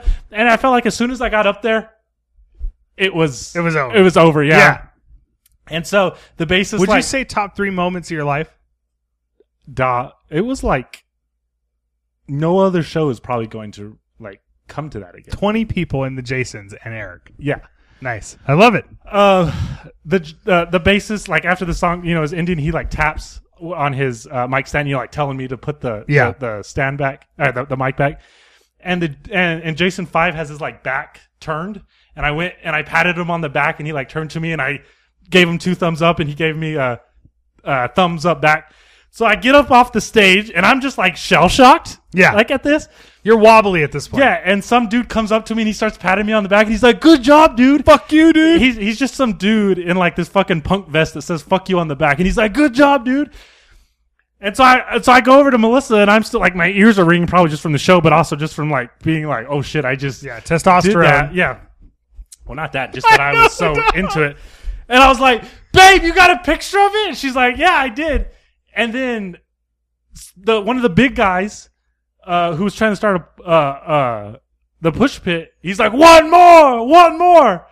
And to me, I'm kind of just like done. But I was Yeah, like, you're "Fuck, done." If they're gonna do one more, I'm getting on stage I gotta, again. get, I gotta get, well, I gotta get back to where I was standing, right? And Jason V's like, oh, do you guys want to hear uh, "Get Fucked" or "I Do Want to Be a Mongoloid"? And someone's someone's like, "Get fucked." So they start get fucked, and then they fuck it up. And Jason V's like, "Stop, stop, stop, stop, stop." He's like, "Okay, I guess we're gonna do. Uh, I do want to be a mongoloid." So then they start it, and they and they fuck that up. And he's like, "Stop, stop, stop, stop, stop." That's why we don't fucking do encores. And they just and they just fucking stop. you Like that was it. That was the that was the way the Jason show fucking ended. So they're tearing down uh, their guitarist Hollywood. I don't know why he goes by Hollywood because obviously that's not a Jason sequel name. Right. Uh, he's doing their merch, and then there's just like a line of people standing in front of Jason Five, the singer, like taking pictures. And Melissa goes to get in the merch line, and I go with Andrew, and I'm like, Andrew, will you? I'm gonna ask him for a picture. Will you uh, come with me? So finally, uh, I get up to him, and he's like, "Dude, you're singing every fucking word." And I was like, "Yeah." And he was like, "I see you out there." I was like, "Can I get a a pic?" And this is just funny because the Jasons act like "fuck you" we're better than you, Yeah. They had But to then- album get sued. but in person they were just like super nice. Yeah. So I get a picture with uh, Jason V, and then Melissa's still standing in line to get a shirt. So I go and I stand up and I stand with her. And then when we get to Hollywood, he's like, "Dude, thank you for singing every uh, song." And I was like, "I'm like, you're welcome, man. Can I get a picture with you?" And he goes, "Well, what do you want me to do?" So I guess people were asking him to like pose with them in different ways, uh, and he was like pretending to choke some people. So I just blurt out, "I don't know, hug me." So he throws his arms around me and he starts humping me. And so Melissa gets a picture of fucking Hollywood uh, humping my leg. Uh, I get a shirt. I tell him great show, and uh, I'm still high off it. Dog. I just think about it and fucking smile. And Easy went 10 to midnight. And it was the fucking highlight of E Dog's life. Nice time. It was amazing. The I love fucking it. Jasons. I love it. And that was Uh, the Jasons. And you know what? I've done the Jasons before for Eric Coffin's Terror Tune segments, but this was uh, finally getting to see them live. It was funny because, you know, there's hardly anybody in the bar, and before they start playing, uh, Jason V goes, Yeah, in fucking Utah, we played in a fucking toilet. So I guess probably not many people were at these shows. It was amazing. No, though. It it's was- amazing. I it mean, was the I best c- there's thing no ever. way to top the story. Like, I'm not even was sure the what to best thing say ever. because of. Uh, I mean, I got fist bumped by Jason V. I sang for the end of I Want to Be an Asshole on stage. and you got humped. and Hollywood humped my fucking leg. Yeah. Now, was that how was okay? Rank that, that, and meeting Adam Green. Was that? Duh. does it The- compare? The okay, meeting Adam Green is like let's say knee level. Let's say at the bottom. Uh, uh, Hey, I like Adam Green. I, I'm sure you did. like uh, Adam Green, but then getting to fucking sing on stage with, with the one of your Jasons favorite bands. Yeah, is through the roof. yeah, It was the best thing ever, though. that's It amazing. was man. amazing. I love it. Yeah. I can't top it. It was. We- and then like all the photos I got like suck, but like duh, I'm just happy to have them. Like it was an amazing experience. No, that's amazing. Doc. I literally we we were uh, so we saw Annabelle comes home last night, and we're standing outside the theater, and I was like, "Don't say anything about what happened at the Jason show. Just save it for the podcast." So, um, nothing that cool has ever happened to me in my life. So, that's pretty sweet, Doc. good time. Well, we must proceed. Yep. So I guess let's go to uh, And with that- another film, huh? That concludes. Eric Eric Coffin's Coffin's Terror Terror Tunes. Tunes. Eric Coffin's Terror Tunes. Fuck you, Eric. Fuck you. Fuck you, Eric. Fuck you. Uh, all right. Thank you for that, Yeah. Eric. That was amazing. That's Thank the best you. part of the podcast. So, what should we talk next then? It is Godzilla. Uh, you want to do Godzilla? Let's do Godzilla. All right. Well, I need some energy on Godzilla. All right. I'll- okay, duh. I'll go You've first. seen it three times. You go first. I've seen it twice. do you want to describe it and then I'll go? Okay, Godzilla, King of the fucking monsters is more uh, Vera Farmiga, right? This is five years after. A lot of Farmiga on this episode. Uh, yes, this is five years after the events of the 2014 Garth Edwards Gareth, but nice try. Gareth, I tried asshole. Uh, Gareth Edwards uh, Godzilla. Godzilla's been gone for five years, Yeah. and they have been looking for him.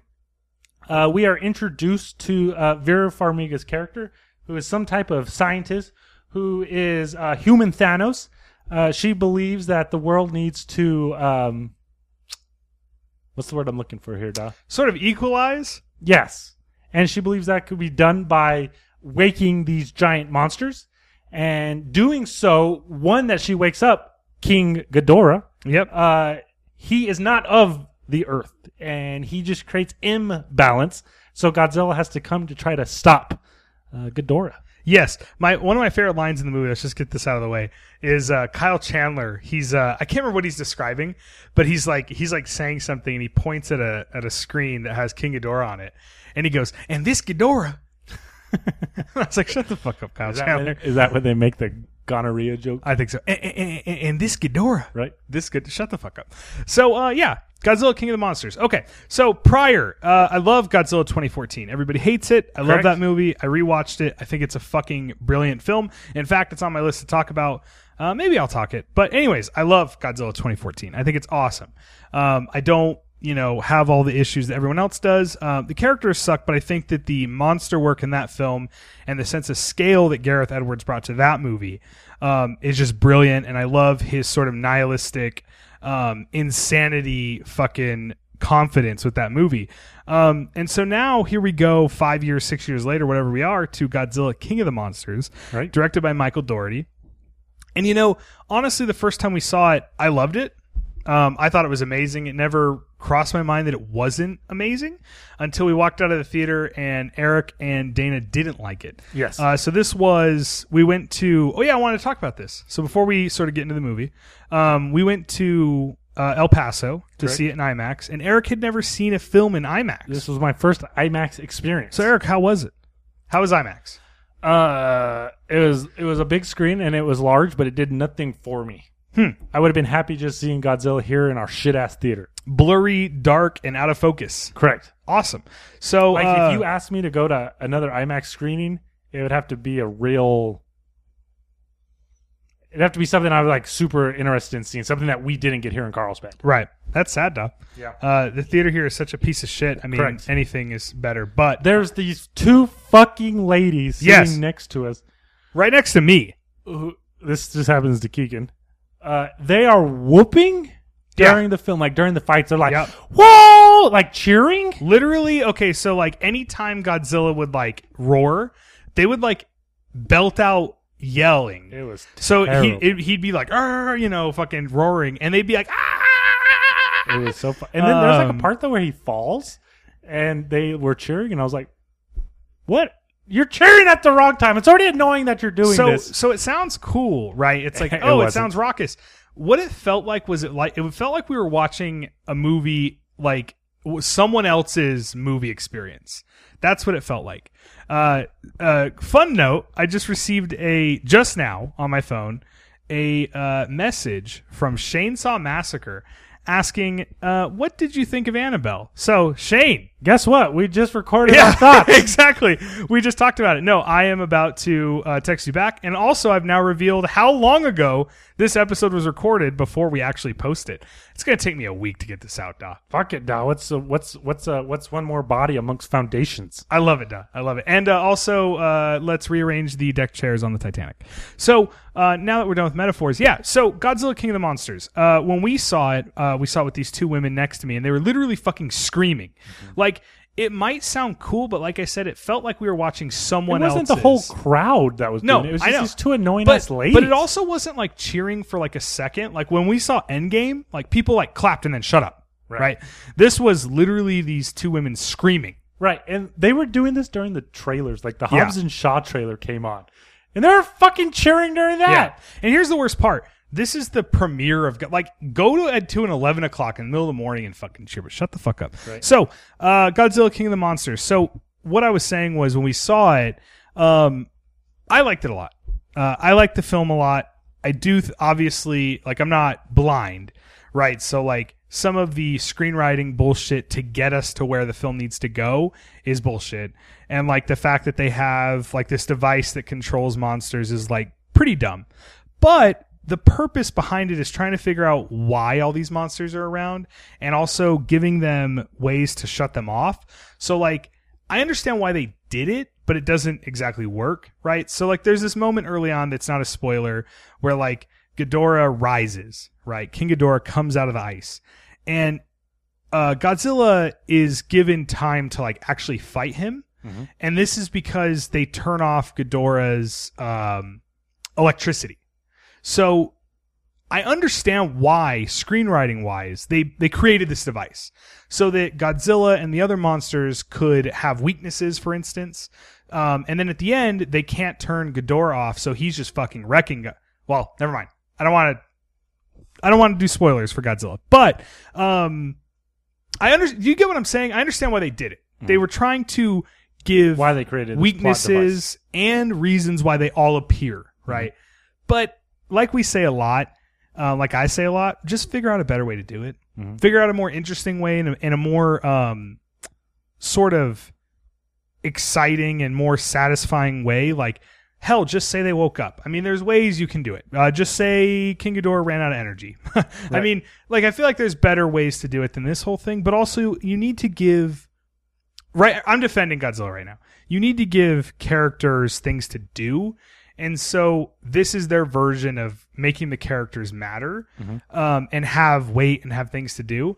But I agree that it doesn't ultimately all come together for those purposes. But I I really think the film has like moments of brilliance and incredible fucking imagery and well directed monster stuff. But it is intertwined with not the greatest film.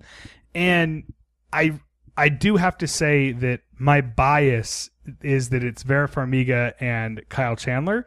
They're literally if you, if I had to pick ten actors, those two would be on it uh, of my favorites. So I think I'm a little biased that I just like like them. So I understand that, but I think the film is awesome. I'm gonna let you talk. I I also want to talk about the score, but I'll talk about it in a minute. I think the score. We walked out of the film, and I said I think the score is better than the movie. Like that was the first thing I said. So I don't think it's like the best movie ever, but I think it has some of the best moments ever and some of the best score uh, of the year at least. So Eric, tell me about Godzilla King of the Monsters. What did you think? Uh, pretty much everything you just said, but less. uh, but like I couldn't forgive it. Uh, you're saying you're okay that they come up with this device that they can uh, speak to uh, the Titans, um, and kind of control them in a sense. And you're saying you know they needed it so they could have weaknesses. Um, I mean, everything you just said, I just wish they could have figured out another way to have presented that to us because I just came off so uh, dumb to me. And like whenever Vera Farmiga uh, tells us her motivation, I was just like, "Fuck you! I don't buy any of this. And this is a film with giant fucking monsters Yeah. fighting. Well, my my question to you, I didn't want to do this right off the bat, but my question to you is why does this not work for you, but something like Pacific Rim Uprising does? Is it because Uprising is already so stupid? Fuck you. Or Nah. no, I'm serious. Or is it that the film is trying to be serious in Godzilla King of the Monsters and then it has this preposterous plot? I'm actually going to throw in another film to get, to try to explain what I'm getting at. Uh-huh. Um, I, I so we're discussing. We went to fucking Waterburger after the film, and we're obviously discussing it. And I said, well, maybe that's why Cloverfield works because it's just a giant monster movie. And you're like, no, it's not just a giant monster movie. It's uh, Rob trying to save Mm-hmm. Robert the girl Hawkins. he likes. Mhm. And I was like, oh shit! You're in my head. I'm thinking, oh shit, he's right because it's like a relatable Yeah. uh task And it's then- like it's like something maybe we've all experienced you know like Yeah. trying to get with someone or save a loved one um it just so happens to be a giant monster and so i guess maybe with cloverfield that's easy to digest but i just can't fucking digest this fucking idea of this fucking fucking machine that's gonna fucking wake them up and have them fight and not fight and turn off and then they're going to bow to one of them but not bow to the other and Sure.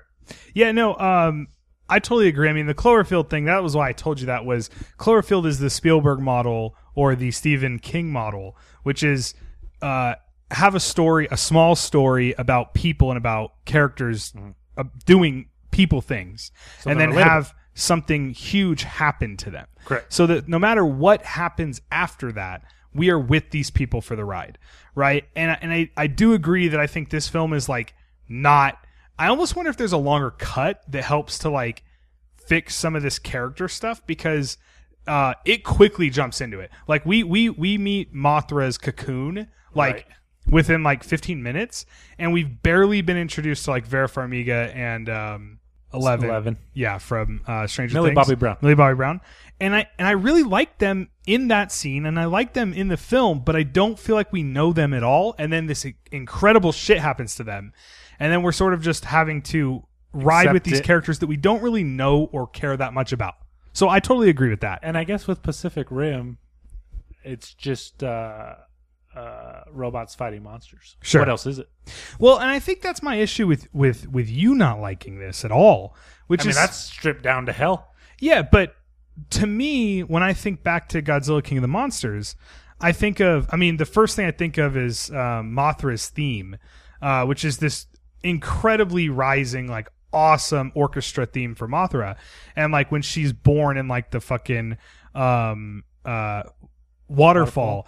And it's just so gorgeously shot. I, I think of Godzilla doing his um, when he's coming up to them and they're in the they're in the submarine or whatever.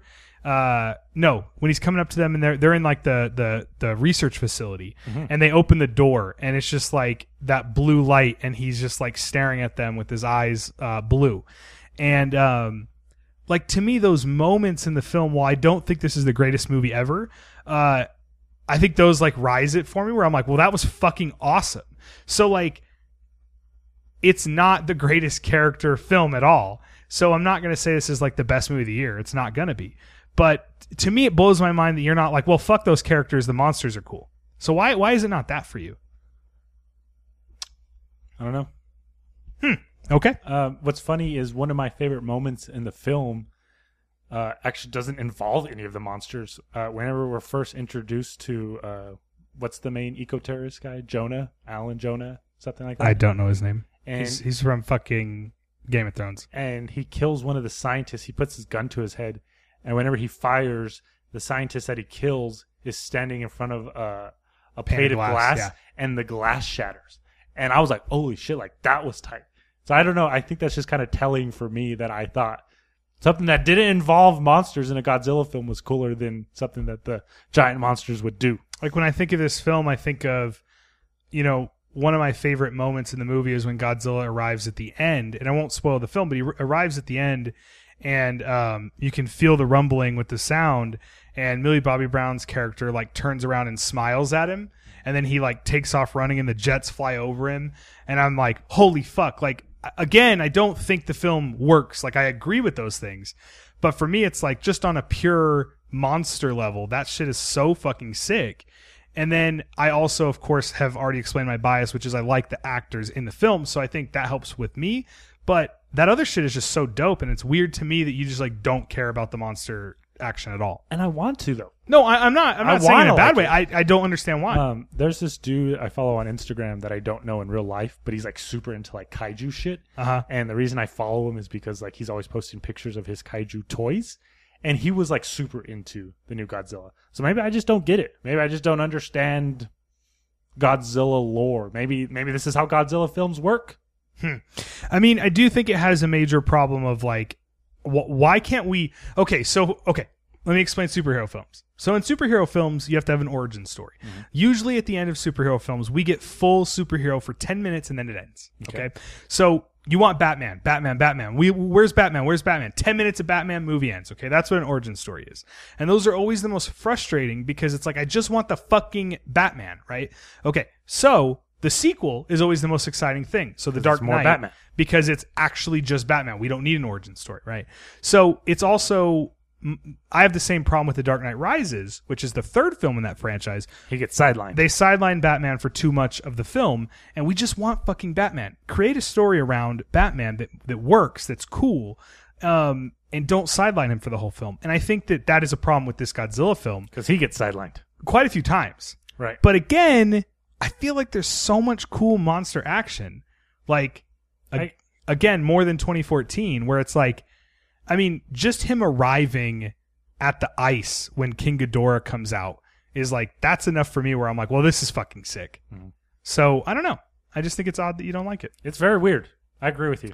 Usually, I'm the one going. I just need these quick little tidbits of awesomeness in a film to make it good. Yeah. Well, to me, what blows my mind is comparing it to like uh, Pacific Rim Uprising. Again, I think that if you were, if your defense Mm-hmm. was simply that film is so stupid to begin with that you're okay with how dumb the film is, then that would make sense because this is sort of tonally inconsistent in that respect, where it's like trying to be serious, but it's this idiotic plot. How about this? I also think okay, you keep saying Pacific Rim Uprising is dumb. Okay. I- I- I- there are moments that are dumb. I wouldn't call the whole film dumb though. It's also like really silly. It's like the characters like taking jabs at each other and like joking and like So, so that's what I was getting at is that it's a So- dumb, silly ride. at least they're like having fun with it. Sure. While Godzilla is like this serious King of the Monsters is like the serious tone for the majority Yeah. of the film, right? So, So maybe just that so you- turns me off. That's what I was describing, Yeah. which is this film is tonally inconsistent, where it's like it, it wants to be this big, stupid, dumb thing. And when it is, it's awesome. And then when it gets serious, it's like, well, this doesn't work because this is so fucking dumb. Right. Um, but I'm saying Pacific Rim Uprising n- knows exactly what it is. So I think that's probably why you like it. But I, I don't like what Pacific Rim Uprising is. So I'm never going to watch that movie again. But I honestly think I like King of the Monsters more than I like the first Pacific Rim.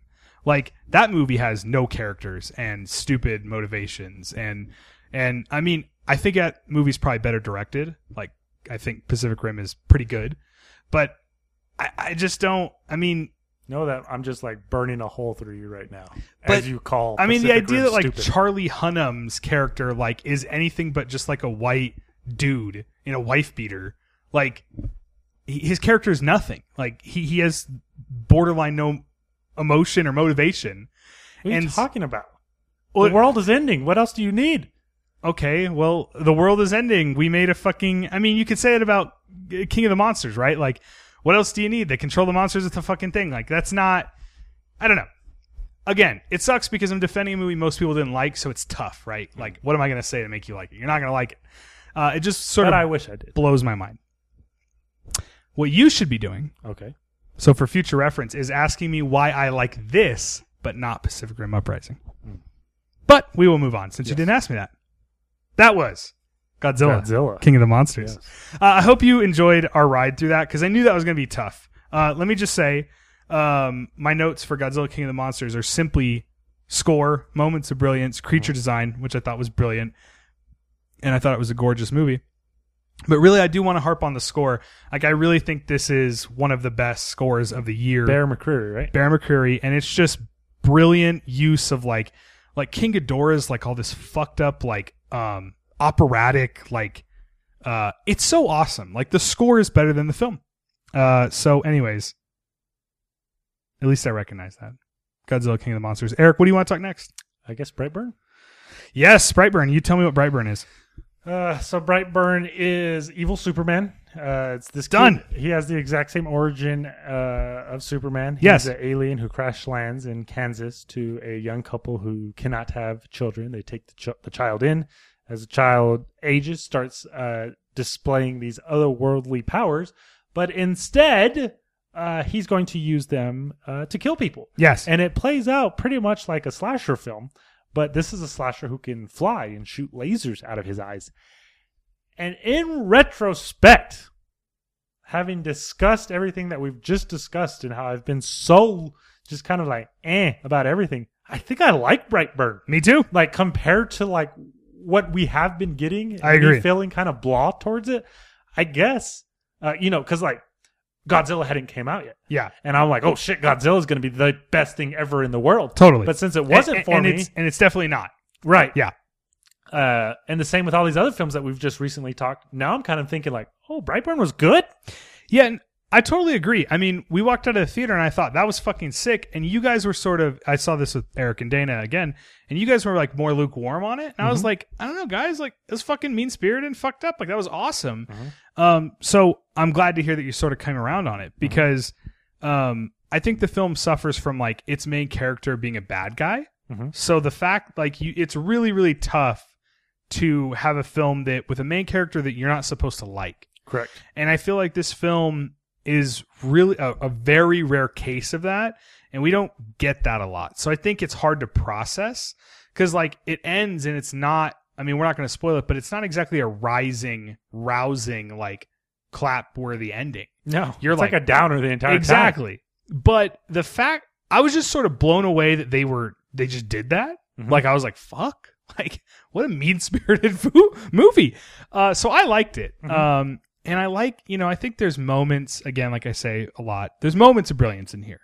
There's the, um, there's a diner kill, uh, that I think is immersive and has really cool, s- um, there's some, I don't know if we want to spoil, but somebody gets something done to their eye. Mm. And um, Ocular violence. ocular violence, There- exactly. there's two weeks in a row of ocular violence. What was the other one?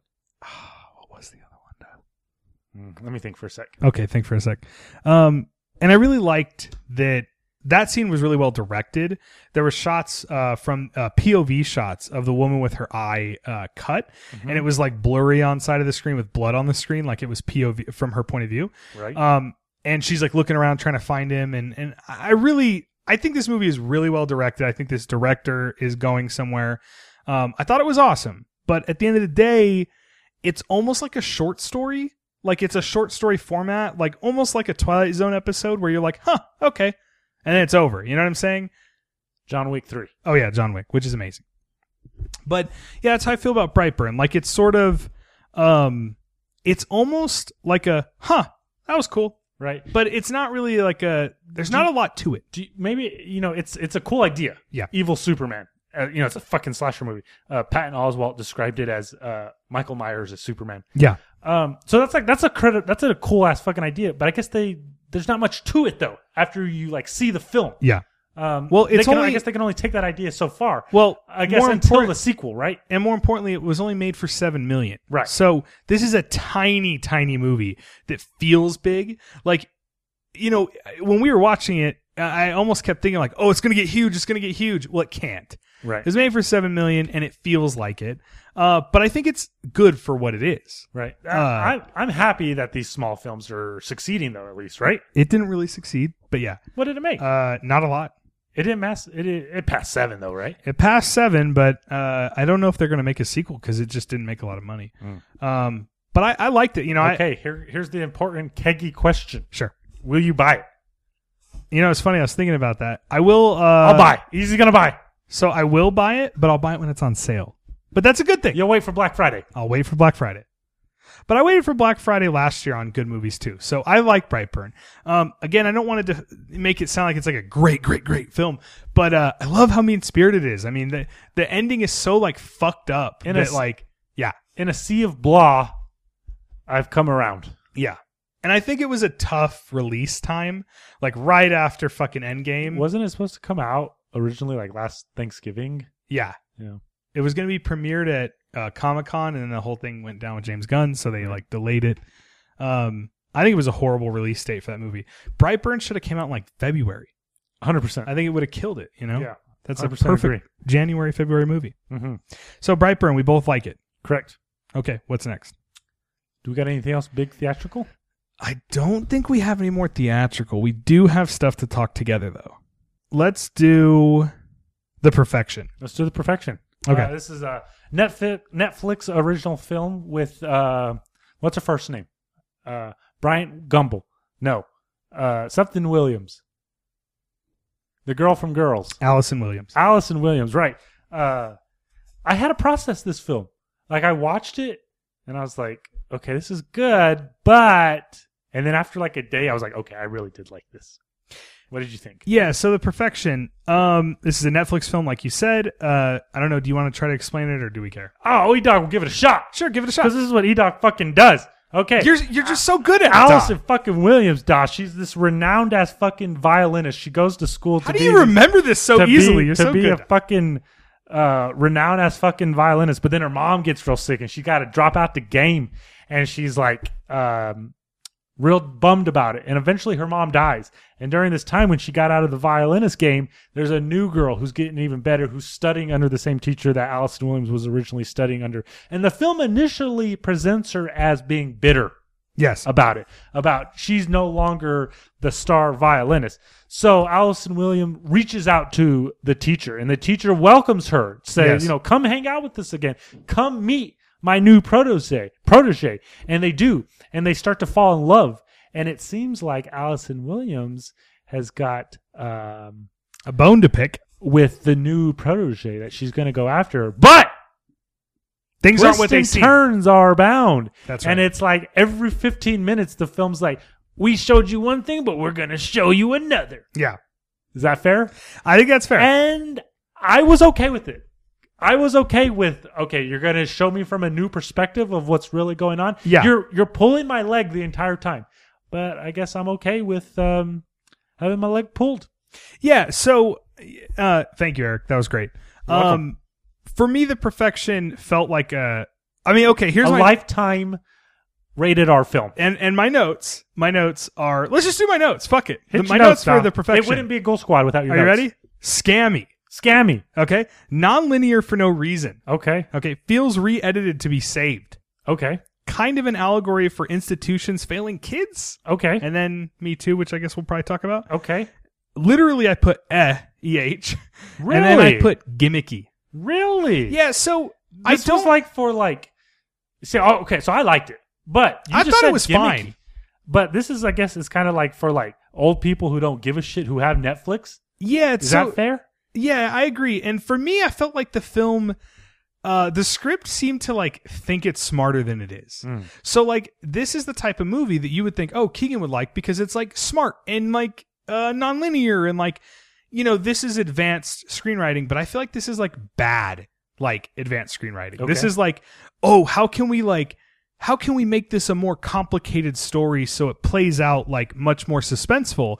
And I feel like it doesn't work because, like you're saying, it's sort of lifetimey Mm-hmm. in its in its storytelling and the fact that it's lifetimey but then with this like c- overcomplicated um like i said sort of scammy gimmicky linear uh, nonlinear storytelling where it's like well you thought the film was about this but now it's about this And this happens about six times in the film. literally like six or seven times and, and by the end i was just kind of like I, I didn't think it sucked i was like "Oh, okay that was fine I felt it played its hand too much, i literally but I stayed with it on its journey. when it was over i was kind of like ah fuck you right, but- that's fair. but I- I 100 percent see that. But when I say that, I do not want to imply fuck you like it was bad. I thought it was good. Like I think this is a competent film, but like you said, this is for like people that don't watch genre films. This would be like oh my Mind-blowing God. to them. Exact, exactly. That's how I felt about it. This for me felt like my genre films, but light. Does that make sense? That makes perfect sense. but but what did you think? Anything else? Uh, I liked it. I just felt like um, there was too many twists for me, even though I stayed with it. Yeah. Even though I was on board with it the entire time. Um, and pretty much everything you just said that it's um, it's for like people who don't watch genre shit Yeah, it- to be blown away by. yeah, I totally agree because it's like to me. Well, this is like fake genre to me. Okay. Um, but I still thought it was okay. There were some. Yeah. Go ahead. Uh, and I will say, um, it does seem to sort of grasp at like a Me Too allegory It sure does. and and I like you know of course I like that aspect. I love you know metaphor in film. I love um, visual storytelling, allegory stuff. I love that. But for me, this just felt like again allegory, metaphor, light. Like it was like Right. you know, well guys, this is kind of like Me Too, and it's like eh, okay, like not really. I don't really think that you achieve that. I don't really think you deserve to be. I just don't think it's that smart. That's fair. But I, I did think it was fine. Is that it for the perfection? That's it for the perfection. Well, thanks, Tom. Yeah. I, I liked it. I liked it, but I Don't give a fuck. I I, I kind of didn't like it. Hmm. So, anyways, perfection. How about this? How about this? I enjoyed the ride watching it. right. Like it was fun. It's, to, it's a ride film. like I, I don't want to. I'm not trying to s- be a dick by saying it was fun to watch. Mm-hmm. But then when it was over, not because of the twist. Like the twist, I don't give a shit about that. Like people are like, oh, the twist ruined the movie for me. It was more so the structure and the way the film was just like kind of like. Like you said, like I'm not this, I'm this, and it's like, uh, I wonder whatever. if it would have worked in long form storytelling, Well, like if episodic instead of just like you know 120 minutes. that's a great point. That may have been easier to digest. I wonder if it would have worked as a linear story. oh yeah. You know, like if we just saw Mm. what played out. I guess I, I yeah I think it would because we like revenge tales. That's what I was thinking. we like female powerful driven revenge tales. Yeah, I think it would have worked linear. and like I said, I, I almost sort of feel like it was re-edited to be more interesting. Hmm. Um. So, anyways, perfection. So we have another Netflix. Net. Fuck me. We have another Netflix film to talk about. you probably forgot about this. We don't have to talk a lot about it. I don't see. It's called Extremely Wicked, Shockingly Evil, and Vile. Ooh, you take this one, G. Sure. So uh, this is the Ted Bundy film, and it's on Zac Netflix. Efron. the reason I want to talk it is because um, I really liked this movie, and this is the type of film you might think Keegan's gonna fucking hate that movie. I thought it was a snooze fest. I liked it a lot. Um, I really think Lily Collins and Zach Efron do a great job. Uh, I, I I really bought their relationship, and I wanted them to succeed. Okay. but I know he's Ted Bundy, Right. and I really thought that that worked. Um, I would have preferred the film to go full insanity and show us him killing people. But I guess this is like post murder though, right? He's I mean, killing he's people during incarcerated. this. Right. But a lot of the film takes place with him incarcerated. That and also like that's not what this film is about. Uh, and and that was what I found brilliant, which is this is based on her book apparently. Correct. And I think this is a brilliant way to tell a story, which is just simply from his girlfriend slash sort of wife, uh, her perspective. Mm-hmm. And I, I honestly found it. I really liked this movie. Like I thought it was really good, and I, that might be surprising. I didn't give a fuck. I really liked it.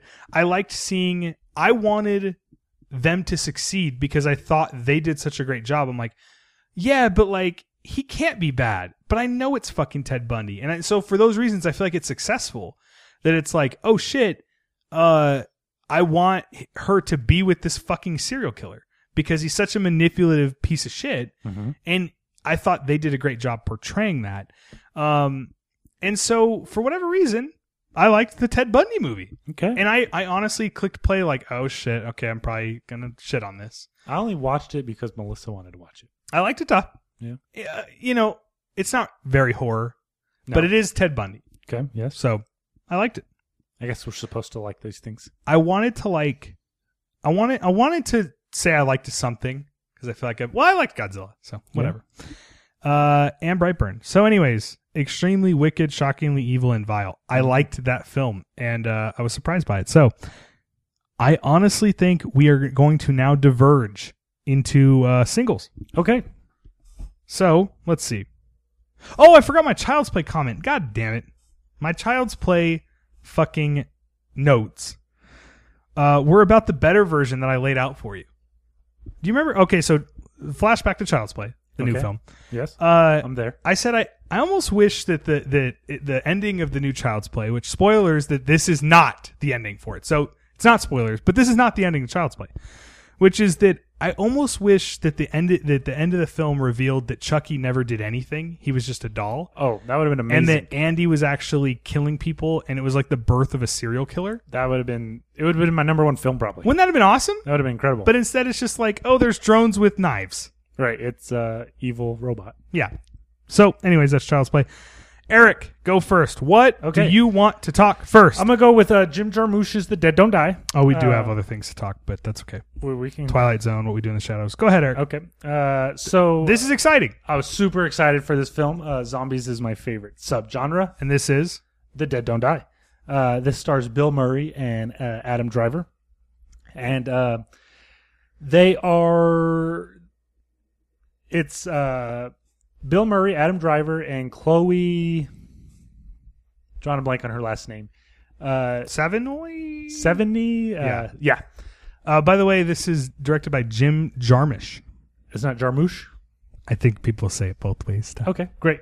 Uh, so they are the police I, force. I want you to say it again. Jarmusch. Okay. Uh, Jim Jarmusch also did uh, Ghost Dog Yep. and uh, Only lovers left alive. correct that uh, vampire movie with uh, Tom Hiddleston. Yes. Yeah. So, uh, the dead don't die. Um, they, uh, as I just said, these three actors they are the police force in a s- very small town called Centerville. Um, uh, the population is super fucking uh, small. Where um, Bill Murray, he can just like sleep all night uh, in a fucking jail cell. You know, he doesn't have to worry about a call coming through. You know, something bad uh, happening. So you learn that there is polar fracking going on, and it's causing the Earth to spin in an opposite rotation, and it's just having all these adverse effects on planet Earth. For example, the uh, sun and the moon are staying up longer than they should, as well as the dead returning They don't die.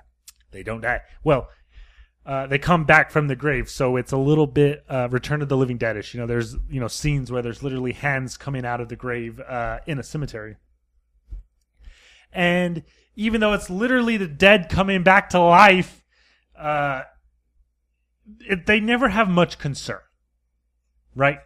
Um, and it's this attitude the film maintains for its entire runtime. It's dry as hell, dry as hell. Da. Uh, I guess maybe the correct term is deadpan. Yeah. Um, I, I heard that it feels directionless. that's fair to say because it's like even though you have zombies around you, they're not showing any real Concern. concern. Right? Exactly. So, what'd you think of the film? I did like it, but unfortunately, just like not love. Okay. Um, the film finally climaxes it when the film Colmaxes. climaxes climax. You yeah, said that on the last episode. I do remember. Call the callback. Um, so when the film finally reaches its, you know, climax, it finally decides to be a zombie movie. It finally decides to have them fighting zombies. And it was like, oh, this is really good, but unfortunately, it's at the very end Okay. Mm-hmm. of the film. Uh, one thing that's great about it is this amazing fucking cast. In addition to the people I just named, Don't it's- name all the cameos. Oh well, these aren't cameos. These Okay. are like people. They're in the film. Unfortunately, what you saw in the trailer. I've never watched the trailer Oh, yet good. Because I was gonna say this is one of those because I want to see the film. Oh, good, because this is one of those films where like what you saw in the trailer, like you saw all the cool stuff already. That sucks. Um, okay, so Larry Fessenden has a has a fair sized role in it, Your man. and it's amazing to see him, Bill Murray, and Adam fucking Driver just like cutting it up together. If it was moments like that where I was Eric like, "This is fancied fantastic." Men, he would be with Larry Fessenden. I'm like, "Holy shit, uh, this is uh, fantastic." Yeah. Uh, so in addition to its uh, dry fucking sense of humor, there's also moments where it breaks the fourth wall, and that kind of killed it for me.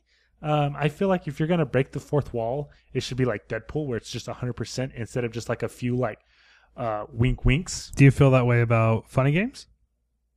Uh, I feel like Funny Games goes harder on breaking the fourth wall than something like The Dead Don't Die. He only does it like two or three times, but yeah. Um, so while I like The Dead Don't Die, um, it was nothing to be excited about. Which well, that's bums me that's out disappointing. Yeah. because I love zombie films. Yeah. Yeah.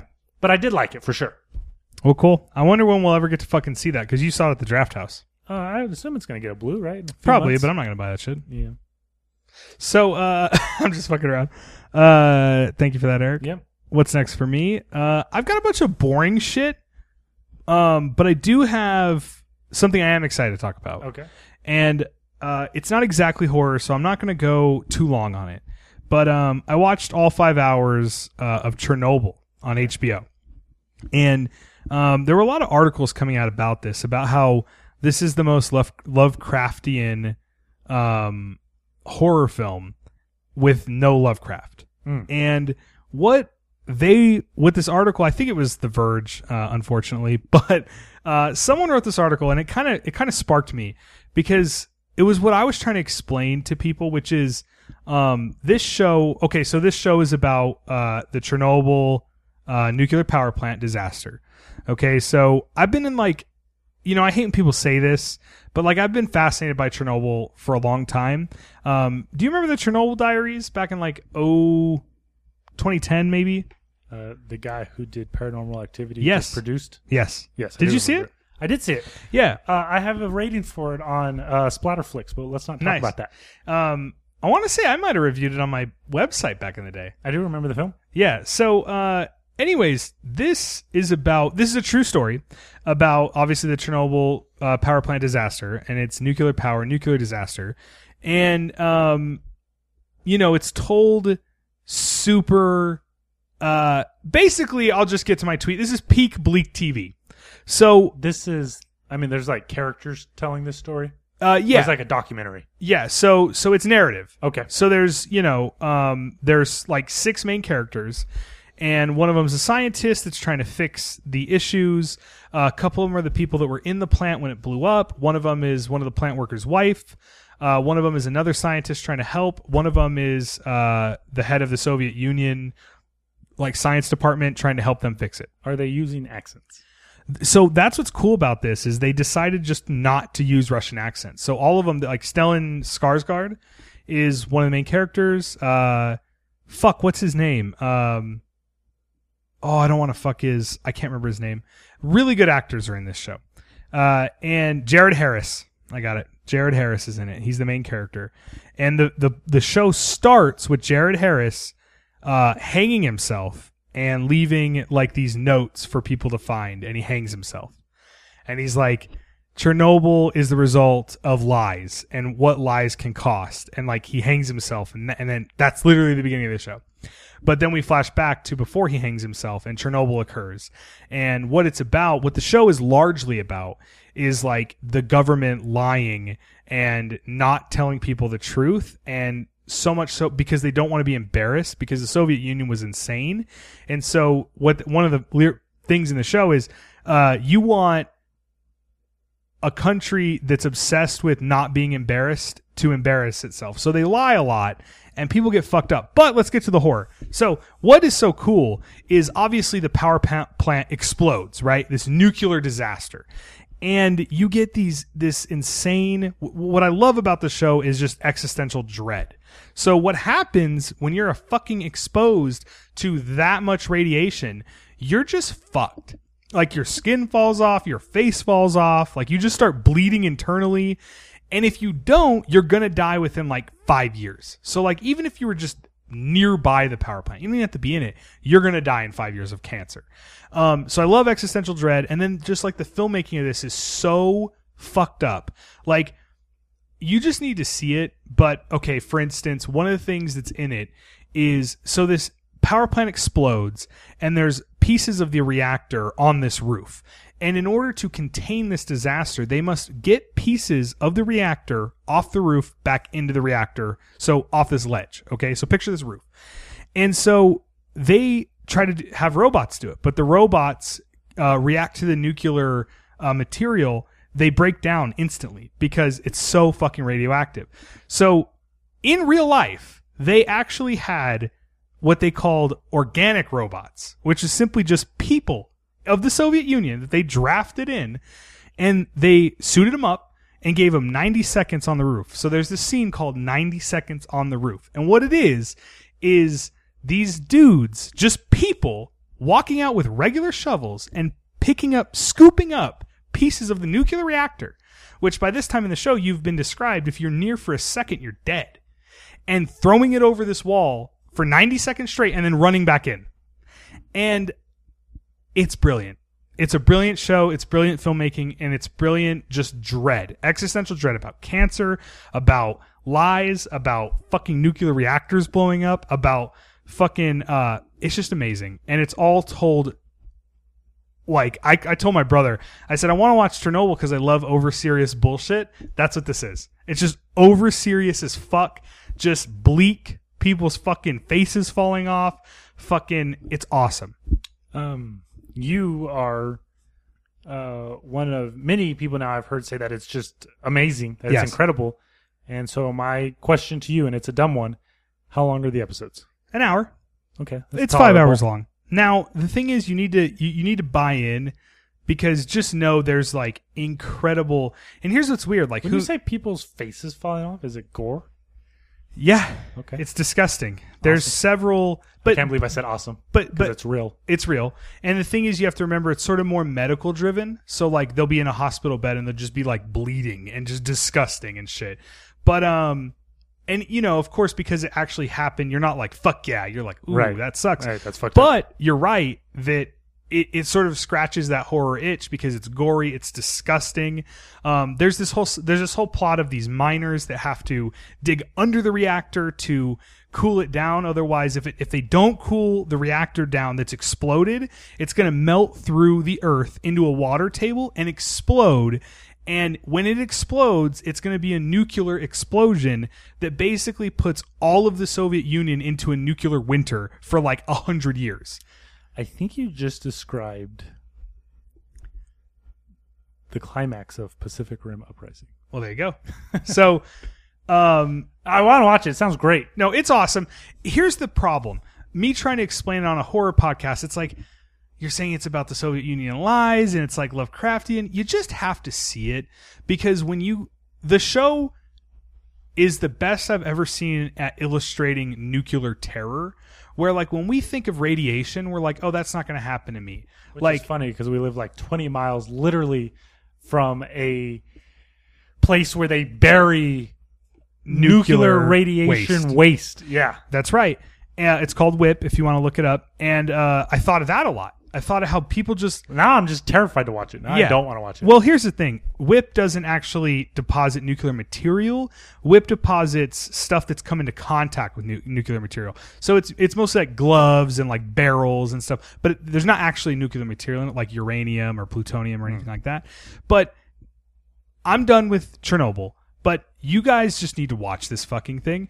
Um, and I love. Here's what's so weird to me. I had to look up who did this. It's written by Craig Mazin and uh, some director I've never heard of.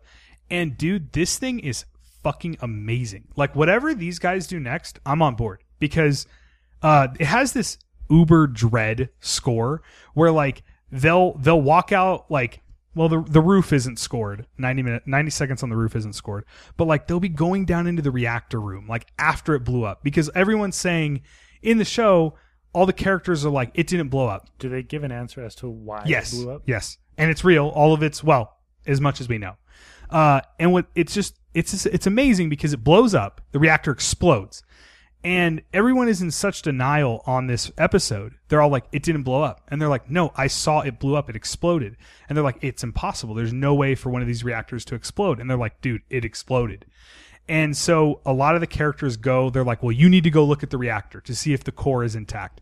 And there's these scenes where they'll like look over this wall and look down into this pit. And it's, it's, it's the nuc- nuclear reactor on fire, but uh, the score like pipes up and it's like oh and it's like "Drrr," and it's fucking you see this core on fire and their face is fucking turning red and, and they're bleeding and i'm like fuck me um if you like nuclear uh Story? stories. Uh, this is a real one that is absolutely fascinating and one of the most terrifying five hours of terror television I've ever watched. So that was my best at saying on a horror podcast, please watch Chernobyl. Now, again, you'll get a lot of scenes of diplomats and stuff, and it is about lies, but then it'll just intercut with like the most terrifying scenes of uh, nuclear shit. So Chernobyl, watch it. It's on HBO. It's amazing. I'm going to try to follow that up Please. uh, with the film that I wish to champion. That sounds great, by the way. It's awesome. I want to watch it, but I'm. but gonna I know try it's to not take straight out, horror. Uh, You'll know when you see the scenes and you're like, this is one of the most terrifying things I've ever it seen. sounds terrifying, what you just described. Um, Like picture walking in a room and just bleeding on the inside because you're too close to radiation. It's insane. um, I watched the first episode of Too Old to Die Young, that Nicholas Okay. Winding Refn uh, Amazon Prime uh, TV show that just started. Yes. each episode's range between 60 to 90 minutes. I could just watch a film. Is it bleak? It's yes. Oh, I, I need to watch it. Watch the first episode. Miles Teller plays a great, great asshole. I'm gonna, I'm gonna try to stick with that. Uh, I'm gonna try to follow up how great you just described uh, Chernobyl with a film that I want to most champion uh, for this particular episode. Let's hear it, Doc. This is a film that I'm pretty sure I'm in the minority for liking for two reasons. One, I haven't heard anybody fucking say anything about this film. And two, people hate this director. All right. And what's funny is uh, he's three for three for me now, but people hate this fucking guy. And I'm talking about it's a Netflix original, MCG's Rim of the World. McG. Mick G, have you heard of this fucking Yeah, movie? yeah. It's McG's Stranger Things, but bad. Uh, I'm pretty sure I loved it, Duff. Really? I fucking loved Rim of the World. now wait. Let's talk about McG's other films. Okay, and the other two films that he's It- It's Oh, that your, I like. one- your favorite Terminator film in the franchise. it's not my fucking favorite Terminator film of the franchise, but I really like T4 and I really like The Babysitter. So Okay. Mick G is The Babysitter is tight, by the way. okay. You know, I haven't seen fucking Charlie's Angels, but I'm just like not interested in that. Okay, so anyways, I'm pretty. I'm glad you said that about Stranger Things because I feel like that's probably how they pitched it. Like, Yeah. this is Stranger Things the movie. Oh, we didn't. We I, I don't want to interrupt. We forgot to mention that with Child's Play, which is like it felt like towards the end of that film, they're like, uh, I don't know, Stranger Things, kinda. Right, because it's a group of kids. Yeah. Fuck you. Go ahead. Okay, so Rim of the World. Rim of the world. Rim of Or- your world. Rim of the World or Stranger Things the movie. It's about these four kids who go to outdoor camp. And you know, each one of course is, you know, the misfit, the outsider, the bull, the you know, the kid that gets bullied, the one that doesn't get along.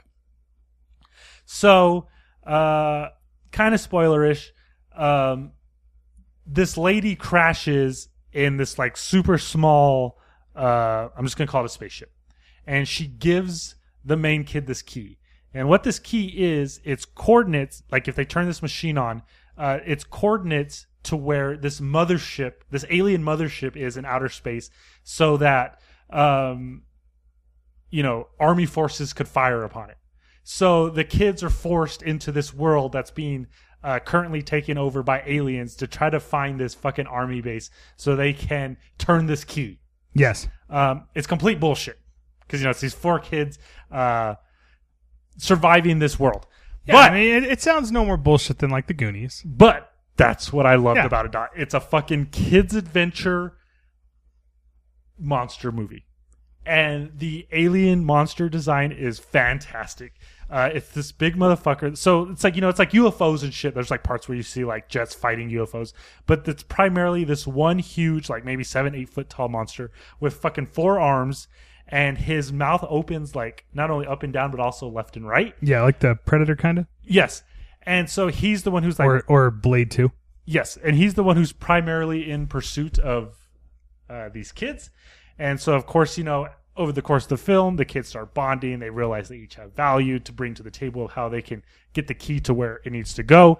Um, there was no way I wasn't going to like this movie. Uh, cool monster design, kids adventure. Are the kids good?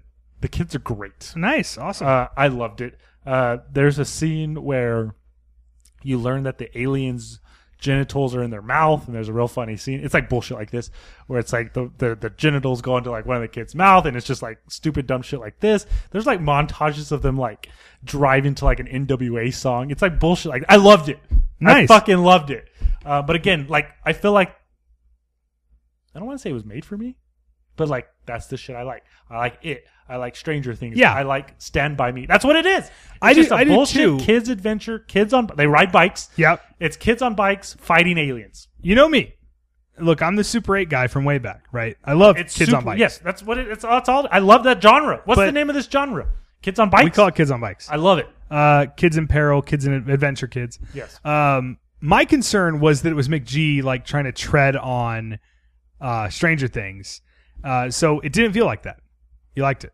I mean, I sh- I thought Stranger Things like immediately. Well, no, it's not that. It's like because you know how it works, right? Like the new it works, even though it is uh, kids on bikes Mm-hmm. after Stranger Things, because it's its own thing.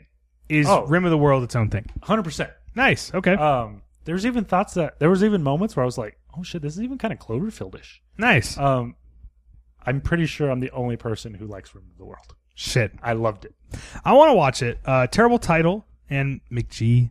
Yeah, I know it's a tough bargain. I don't expect anybody to watch it. You know but who likes McGee? Aside from me. Joe Lynch, Oh, okay. big McGee guy. Well, I feel like they like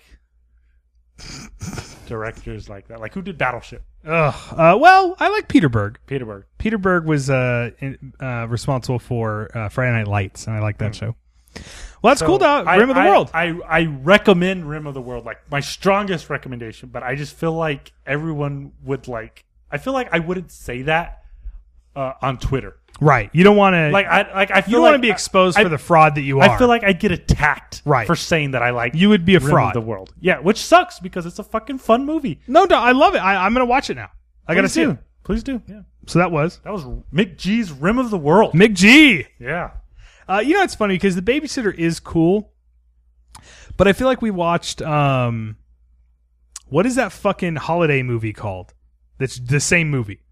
Holiday. Deck the halls or what? What is that? Better shit? watch out. Better watch out. And I felt like Better Watch Out was a better babysitter. Mm. Um, I think that film is like really cool because of how like fucked up and mean that movie is. Where like babysitters like edge lord meme, like Right. fuck you, you know. Uh, okay, so my next thing. What you got, G? Uh, I'm going to talk. Mm, well, I'll just talk Happy Death Day to you. Oh, okay. I got this on here. Yeah, so I rewatched uh, Happy Death Day to you, and uh, it was funny because I felt like after it came out, uh, uh, Happy Death Day to you is the sequel to Happy Death Day, which we loved. Uh, Eric liked more than me, and but I loved it as well. Um, and you know, it's funny when I saw it, I loved Happy Death Day to you. I think it's one of the best movies of the year. And then there was this weird reaction from horror fans where they're like, "Well, it's not horror," and I was like, "Okay, but like, was the movie good?" Like, I like horror too, but like, I, I think this is a really fucking good movie and a really good sequel and a take on Back to the Future and a lot of those things, but also just a sweet film, just like the first one. And I love that it doesn't. I love that these films just don't mind being like overly sentimental, and that just appeals to me. Like the all her stuff with her mom, I just think is brilliant, and they use that to like they turn that up to like a million with uh, this movie with Happy Death Day to you. Uh, and I really like that. I like the choice. You know, do I want this reality or that reality? Because do I want this person or that person? Um, I think that's awesome. So I really like Happy Death Day to you. I re- I rewatched it, and uh, I liked it just as much. I cried. So there you go. And uh, Eric, what about it? I'm happy to say I was wrong. I was one of the naysayers. Yeah, big surprise. Uh, fuck you, duh. Uh, after I initially watched it, but after a revisit, I've watched it twice now. Yeah. Uh, since it's uh, dropped on Blue, so I've seen it three times. Uh, it's great. I really, really like it. Uh, it's sweet, and I like how both films are sweet, but each one has like lessons to be learned.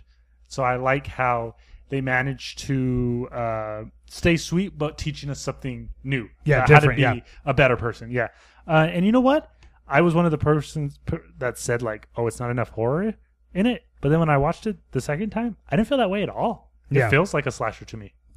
you No, know, well, now it's just keeping the slashers alive. Now we're getting this, and then we're getting fucking the Black Christmas. Uh, Oh, yeah. remake, remake Yeah. again. and then Halloween sequel finally, hopefully. Crazy. Yeah. Um, yeah, for me, I, you know, I will say I don't, I mean, I'll just say how I feel. I don't think it's horror at all. Like, I just don't think it's a horror film, but I'm okay with that. I like sci fi. I like stuff like this. And I love, um, these characters, mainly Tree. And then I like her boyfriend, but Tree, I just think she's like brilliant. That actress carries these Uh, films. When she wakes up on the same day for the first time, and she's just like screaming at everybody. That's great. and and I love her. Like I think, like I said, she carries both of these movies, and and she just brings something really, really good and, and also um, relatable somehow to like the stuff with her parents.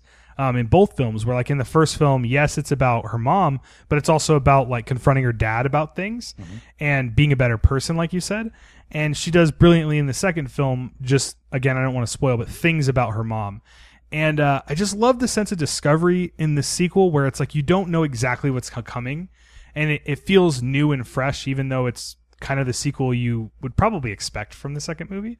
But it didn't feel like that to me. And uh, yeah, I just like how sweet it is. I, I cried and loved it, and I just think it's really good. And I think it's weird that like people are just like turning their nose to it for whatever reason. Um, I didn't even feel like a lot of people that we know saying like, "Oh, it was awesome," you know. Um, where I feel like the first one was like championed. Like everybody's like, "Oh, it's so fucking awesome," and then like no one gave a shit about the People will sequel. come around. I agree. Um, Melissa, her daughter, and I, we double featured Happy Death Day to You and The Final Girls. Nice. though. that's brilliant, brilliant pairing. Because they're Um, both slashers that deal with the loss of a parent. Yes, uh, and big surprise that you and I like those. Mm-hmm. Um, I made my brother and his wife, uh, Ben and Sarah, shout out, uh, watch this. I wa- we watched both of them at, at his house, and they loved them. They loved them. So I mean, I think these movies are awesome. I You think did they're them back to back or just on different times? not back to back, um, couple months apart. But it's funny because I really feel like uh, these are Like your tree? no, I really feel like these are even though the first film was celebrated. Do you want me to start calling you Key? uh like these are like underrated gems like these aren't I just love Happy Death. Both of them. They're no great. i know i know but like even okay i, I want to put out there i understand horror fans know these so i'm not saying they're like no one knows what they are Right. but i feel like these are underrated great films where it's like not like brightburn where it's like oh no one saw brightburn and it's pretty cool i think these two movies are amazing so Uh, that's my happy death day to you rewatch I don't like uh, that idea that they present in the like post credit scene of Happy Death Eh, Day to You. yeah.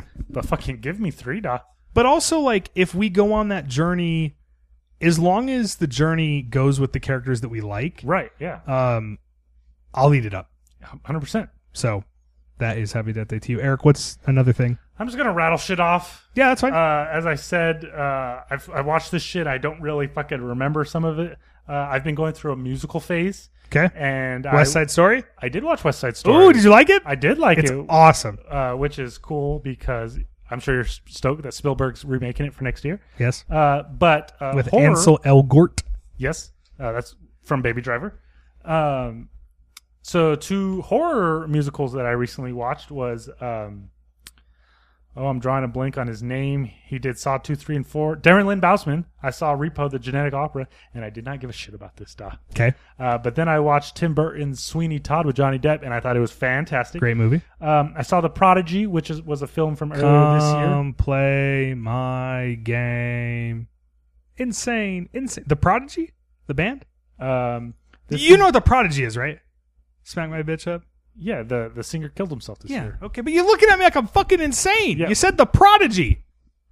That was the name of the fucking movie, right? You know I haven't seen it yet. It's really good. I want to see it. Okay. Don't- so- don't, uh, spoil anything. Okay, I'm gonna try to tiptoe around it. Okay. He's Okay. tiptoeing. Okay, it's in a his killer- Jordans. Tiptoeing in my jaw. So it's it's a killer kid movie, The Prodigy. and I'll leave it at that. But the kid's motivation, I feel like I haven't seen that in a movie, Okay, cool. and I was like, whoa, this it really knocked my socks off. And there's a part, Knocked your socks off. and there's a part where it gets kind of fucked up, and I paused it to text you like. I'm watching The Prodigy right now, Yeah. and So uh, I've heard that the that it gets way more fucked up than you expect. uh, yes, But don't tell me. Don't I tell want- I mean, I, and I and I assume if you've seen The Prodigy, then you probably know which scene I'm talking about because it involves children and it's just fucked up. Yep. Okay, so Edoc's just gonna keep them rattling. I watched fucking Bloody Murder, which was like that 3,000 uh, camp slasher. I used to always see like the cover of this movie. It's like this terrible ass fucking shitty ass fucking cover of like a that dude like in a a, Saw? hockey mask. me. Okay, no. Uh, they fucking did two of them somehow, and he's like holding a chainsaw. It's just like direct TV, Generic direct- trash. Yeah, uh, and I just remember like that was a cover I would always see. I thought I needed to see it for our Cap Slasher sequel uh, sla- uh, episode, and boy was I wrong. Uh, Trevor Morehouse, some bullshit. Uh, I rewatched uh, The Mutilator, thinking it was a Camp Slasher. It's not, but it's just a good fucking fun slasher. You say it's good? The Mutilator. It's a beach slasher. You don't like The Mutilator? We're going on a Fall break. Okay. Uh, so I love the song. I love the kills, but the film. Oh yeah, I It's liked okay. I liked Mutilator. Well, wait, wait. I want to be clear. I'm not shitting on the mutilator. I think it's awesome. Okay, Movie, not that great. Great song, great kills. okay, Yep. Edox and Gore. We're gonna keep it rolling. Yep. Uh, I watched the Sergio Martino uh, Gilo called All the Colors of the Dark, and I have in parentheses Hereditary because there's a plot device in All the Colors of the Dark that's used in Hereditary, but I don't fucking remember it because it's been so fucking long since I've seen this movie, but I remember it being tight. Uh, next, I saw Pandorum. This is with Ben Foster. I really, really like Ben Foster. Do you like Ben Foster? I like Ben Foster. I'm blown away that you didn't remember this coming out. This is 2009. Yeah, and you're like, oh, it's a I never heard of it. The reason I, you know what? I remember that fucking cover though, where it's like Yep. wires coming out of Yep. an arm. Uh, the reason I watched Pandorum is because uh, Timo Timojanto. Timo Actually, it's just Timo Timojanto. I don't know where I got the second Timo from. Tejanto. Yeah. Okay. So I follow him on Twitter, and he's great about uh, coming up with these threads about like underseen or yeah, Uh, uh, what's the word you just used for Happy Death Day? underrated gem. Underrated, right? And so he did one of films that came out in 2000. okay, and this was one of them. And the way he described it just had me the fuck on board. Pandorum? He called it yes, he called it the closest we'll get to a Dead Space movie, and I'm like, oh shit! If you don't know, Dead Space is a horror sci-fi uh, video game um, where you fight alien monsters. And so I'm like, oh shit, I'm on board for fucking Pandorum. Have you seen Pandorum? I haven't. I never Okay. did see it. so fucking Pandorum, uh, Earth's resources have been depleted. So uh, a crew sent into space to try to find some place that could be inhabitable for Earth. Uh, but instead, uh, Ben Foster wakes up. He has very little memory of what's happened to him, and there are these like crazy monsters uh, on the ship. And there's all this like video gamey objective tasks that he has to accomplish. Like they, they have to like try to start the ship's reactor because it's not fucking working. And so we got to go to plot A and we got to get this key and we got to do this fucking shit. While there's these fucking monsters that I would describe as like like tra- like tribesmen from like Cannibal Holocaust, but blue. Sounds cool. It wasn't. It wasn't as cool as Timo Timoshantov uh, made it. Okay, It well, wasn't. We're gonna keep it going. Hang on, hang on, hang on, hang on. Okay. how many more you got? Because I only got two more. Okay, well, le- let's save them Okay, because I've got some shit to rattle as well. okay. Rattle All down. right, I, I so- was just rattling down. You weren't gonna stop Edoc. So I watched The Boy finally. Oh, okay. This is Brahms Brahms the with boy. uh, Lauren Cohen. it's good. Uh, didn't give a fuck about it. You didn't give a fuck about Didn't it. give Did you a fuck already know about what was it. coming? Nope, but I guessed it ten minutes in. Here's the thing with Edog. When it comes to watching film, I'm just a fucking idiot. Okay? I don't see, you know, Ke- Keegan and I will be talking about film, and you're like, oh, the blocking in that scene was so bad. And I'm like, who gives a fuck about the blocking? That, but that's what makes you and I, you and I. I mean, Right? so much shit goes over my head. Like when we were watching Brightburn, You would catch it. the like in fucking Brightburn, there's that scene in the fucking trailer where he uses his fucking laser eyes to cut open that freezer door in the diner scene that you talked about. I didn't know that's what he had. This shit just goes over my head. That's crazy, though. But here's the thing. so I, almost feel like I get to enjoy shit like Room I agree. of the World. I agree. Whereas you're gonna watch Room of the World and you're like, oh my god, did you see where the writing did this? And oh god, I just turned it off because it was fucking Mick G. Yeah, uh, I I think that that's great, and I'm glad that you feel that way because uh, I think that's what makes us a great yin and yang. I really do because I feel like you're more about this is what this is what perplexes me. So we're gonna go back to this. We're not gonna talk Because I like Pacific. Because I love Pacific. Rim But this is Rising. what You know what, perplexes me about you motherfucker? not liking. You know what, motherfucker? Godzilla, King of the Monsters on I it because gave it's fucking Pacific Rim Oh, it's too stupid. Uprising It's too stupid. three and a half And you like on fucking Letterboxd. garbage all the when really I wanted to give it a four, but I felt I can't give it the same rating as I did the first one. God damn it. Okay, so uh Brahms, the boy.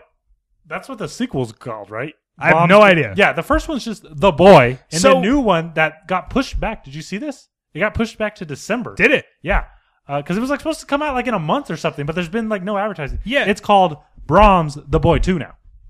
So what kind of annoyed me about this film was like everyone's like, "Oh, you'll never see the twist coming. You'll never see the twist coming."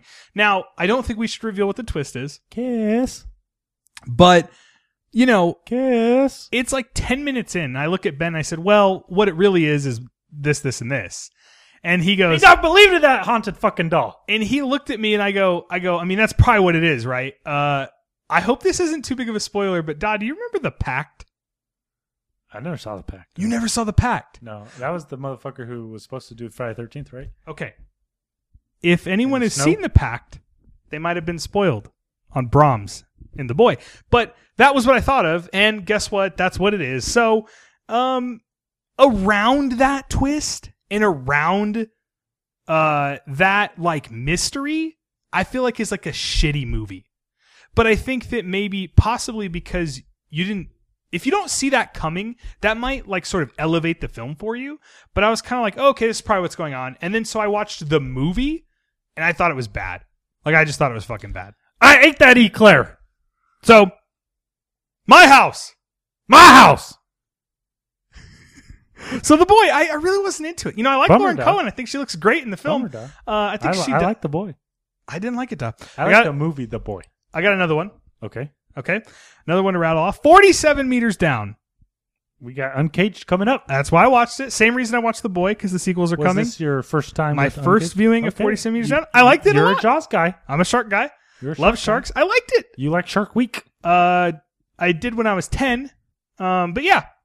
And back when people watched cable television. But uh, I really 47 meters down was cool. Um, I liked it. I, I feel don't like remember it, it didn't overstay its welcome. My concern was like the single location movie, Hmm. and I feel like it w- did a good job, and it really made me like Johannes Roberts. Like uh, he obviously did The Strangers Pray at Night, and we liked that film. And so I went back and finally saw 47 Meters Down. I think it's really well made, and this sequel he directed as well. So I'm like really Correct. excited for When- it. It's like what July two. Yeah, it's like a couple weeks from now, Time. and uh, I'm really excited for it because Johannes Roberts seems like a Johannes Roberts is how you pronounce his name. I feel like Johannes. uh, I, I I really think he's a good director. I think he's. I think if like so, this is the okay. You know Let me ask how you like this. everybody gets big movies now. This guy needs a fucking big movie. Not all these other Let me assholes. ask you this: Would you have been more stoked on Strangers two if you saw Forty Seven Meters Down first? uh, Because now you're like probably. Johannes. All right, now. Johannes, I got this is my house, my house. I can um my home. Conjuring two reference. Uh, I can rattle one more if you'd like. I only got two more dots, so we're almost nearing the end of this shit. Upgrade. Thank you, Da. Yeah. Did you just unabashedly love it? No, but I thought it was really good. What the fuck you mean no? What problem did you have with? I think I had already seen the whole movie on Twitter, but I liked it a lot. I thought it was really good. I think that Lee Winnell is brilliant. I think that uh, Logan Marshall Green is an underrated actor. Uh, I think that the camera work is amazing. I think that absolutely. I, I really think that I feel like it's probably it's Lee Winnell's best movie. I didn't really give a shit about it, but it's not it's not because the movie's not good. I think it's a really fucking good movie. Oh, I love it. Um, I just wasn't super into it, and I feel like we've seen that story before. Like We have. It's called RoboCop. exactly. So I was kind of like, okay, well, we're just doing RoboCop. Now, I do not want to sound like I'm shitting on it. I think it's a really, really well made movie. I think it's really good. Um, I just feel like I've seen this movie before. So, um, this There's is a this is part- definitely a better Venom. Oh no, like you can if you like Venom, you like it ironically. Whereas can I can I tell you something? whereas Upgrade is like a genuinely good movie. I was gonna tweet. Um, I have a tweet that's too snarky, and I don't want to be a dick on Twitter. I have a tweet that goes, "I'll just do it here." Um, can anyone tell me a single second of that Venom movie with Tom Hardy other than the lobster eating? That's so funny you say that. 'cause Done. I was gonna say the done, lobster Eric. movie. Done. I was gonna say the lobster scene. Okay. Can anyone tell me a single second of that fucking movie that everybody liked Uh, other than the lobster eating? I don't know about liked, but just because it's in the trailer, that part where he like ramps the fucking motorcycle and he like the suit grabs it back for him. Okay, so I was proven right on that. Um, anyways, There is upgrade. a scene at the very end of Upgrade where uh, Logan Marshall Green, the way he turns his head is by the way he walks. I just I want to believe Lee Wanell was like, okay, watch RoboCop. Yeah. and this is how I want you to walk. I agree, and I, I'm I'm glad that you like it so much. And I did like it. I just wasn't in love with it. Um, I did love the camera work. I loved Logan Marshall Green, like the way he his body moves, but like his head wouldn't. That was a lot of fun. Like where Right. like I can't explain on the pod, but like his his whole like torso would move and like shoot someone, but he'd be like looking the other way Because and he's not shit. wanting to do it. Yeah, because he's not in control. Um, all that stuff's awesome. I think it's well directed, cool movie. Uh, I just feel like I had already seen it because they're oh upgrade, upgrade, upgrade. So then by the time I saw it, it was it was my fault. It's my fault. I was too late. Uh, I did like it though, and I oh by the way, I used your digital copy, so I watched it for free. That was upgrade. I'm glad you said that because in fucking 2019, I have finally decided to start taking advantage with my Jesus digital Christ, huh? codes. And goddamn, it's convenient. Today, Fuck you! Don. I told you this like 18 years ago. Don, I don't know how Today- to use codes. today- I don't know how to use my phone. Don. Today, today I redeemed Fast and the Furious one through eight. I had, You to- got them all digitally, I had to put a code in for each fucking film, but it's awesome. and I can't wait to watch rewatch five through eight. I'm gonna take them out with my mom. Okay, here's the worst part. You'll click play on one of those and watch it digitally, but you'll own the Blu-ray. Get ready for that. yeah, that's great. I don't have to bring it anywhere. I don't have to take it to my mom's house. That, okay, that's what I like it for. So I'll go to my brother's and I'll be like, well, I've got it digitally. Yeah. And I don't have to bring it. But of course, the Blu ray is higher quality, especially the 4K. But we move on. Um, okay. Before, so I have about one to two more things, I have two. but we can talk these together. So let's do this. And then we'll wrap up. Then we'll be done. Uh, we hope that you've enjoyed your journey with us so far. Um, we promised next episode will be camp slashers. So here we go. Uh, we have two more things. One is okay. You want to get pumped on something? The Twilight Zone. Okay, the last episode I watched was just last night. Uh, Melissa and I watched the immigration episode. Cool. So I've completed it. How many more episodes do I have to go? The immigration episode. Where she gets detained. I feel like you watched it out of place though. No. Well, I mean, I'm not watching it weekly because obviously it's over, but I've been watching it. that I was- think you have two more episodes. Oh, cool. But um anyways, the Twilight Zone reboot, right? So we I talked this on the last episode. I had seen 2 to 3 episodes of it and I loved it. Okay. And so I've seen the whole thing. I've seen all I'm 10 not- hours I'm not far behind. of the Twilight Zone. And uh I fucking loved every second watching this shit, dude. I've had some shoulder shrugs. uh, I I agree on that. I'm not saying everything is brilliant, but I love this shit. I love sitting down for an hour and watching a new Twilight Zone episode. And I love sci-fi like this where most of it is simple choice human story things. I, love it. I agree. This with is that. much simpler than Black Mirror, which I think it's lumped in. Where Black Mirror, I really think, is something totally different and is o- often overcomplicated and solely about technology. Where these films get to be about people, uh, these stories are about people. Um, and and I, I love the simplicity of these stories, but like you're saying, at times, some of them don't always work because they're a little too simple. But uh, the perfect I just feel like they're like, okay, so obviously, uh, political ideas, themes. I mean, these stories can be uh, metaphors, can be, you know, an abundance. They're great backdrops, sure, but I almost kind of feel like they're trying to hit the nail on the head of like every topic in 2019, I agree. And you know, and that's fine. I agree. But I like Give I- me something not so political. I agree and that you want to know what my favorite episode was?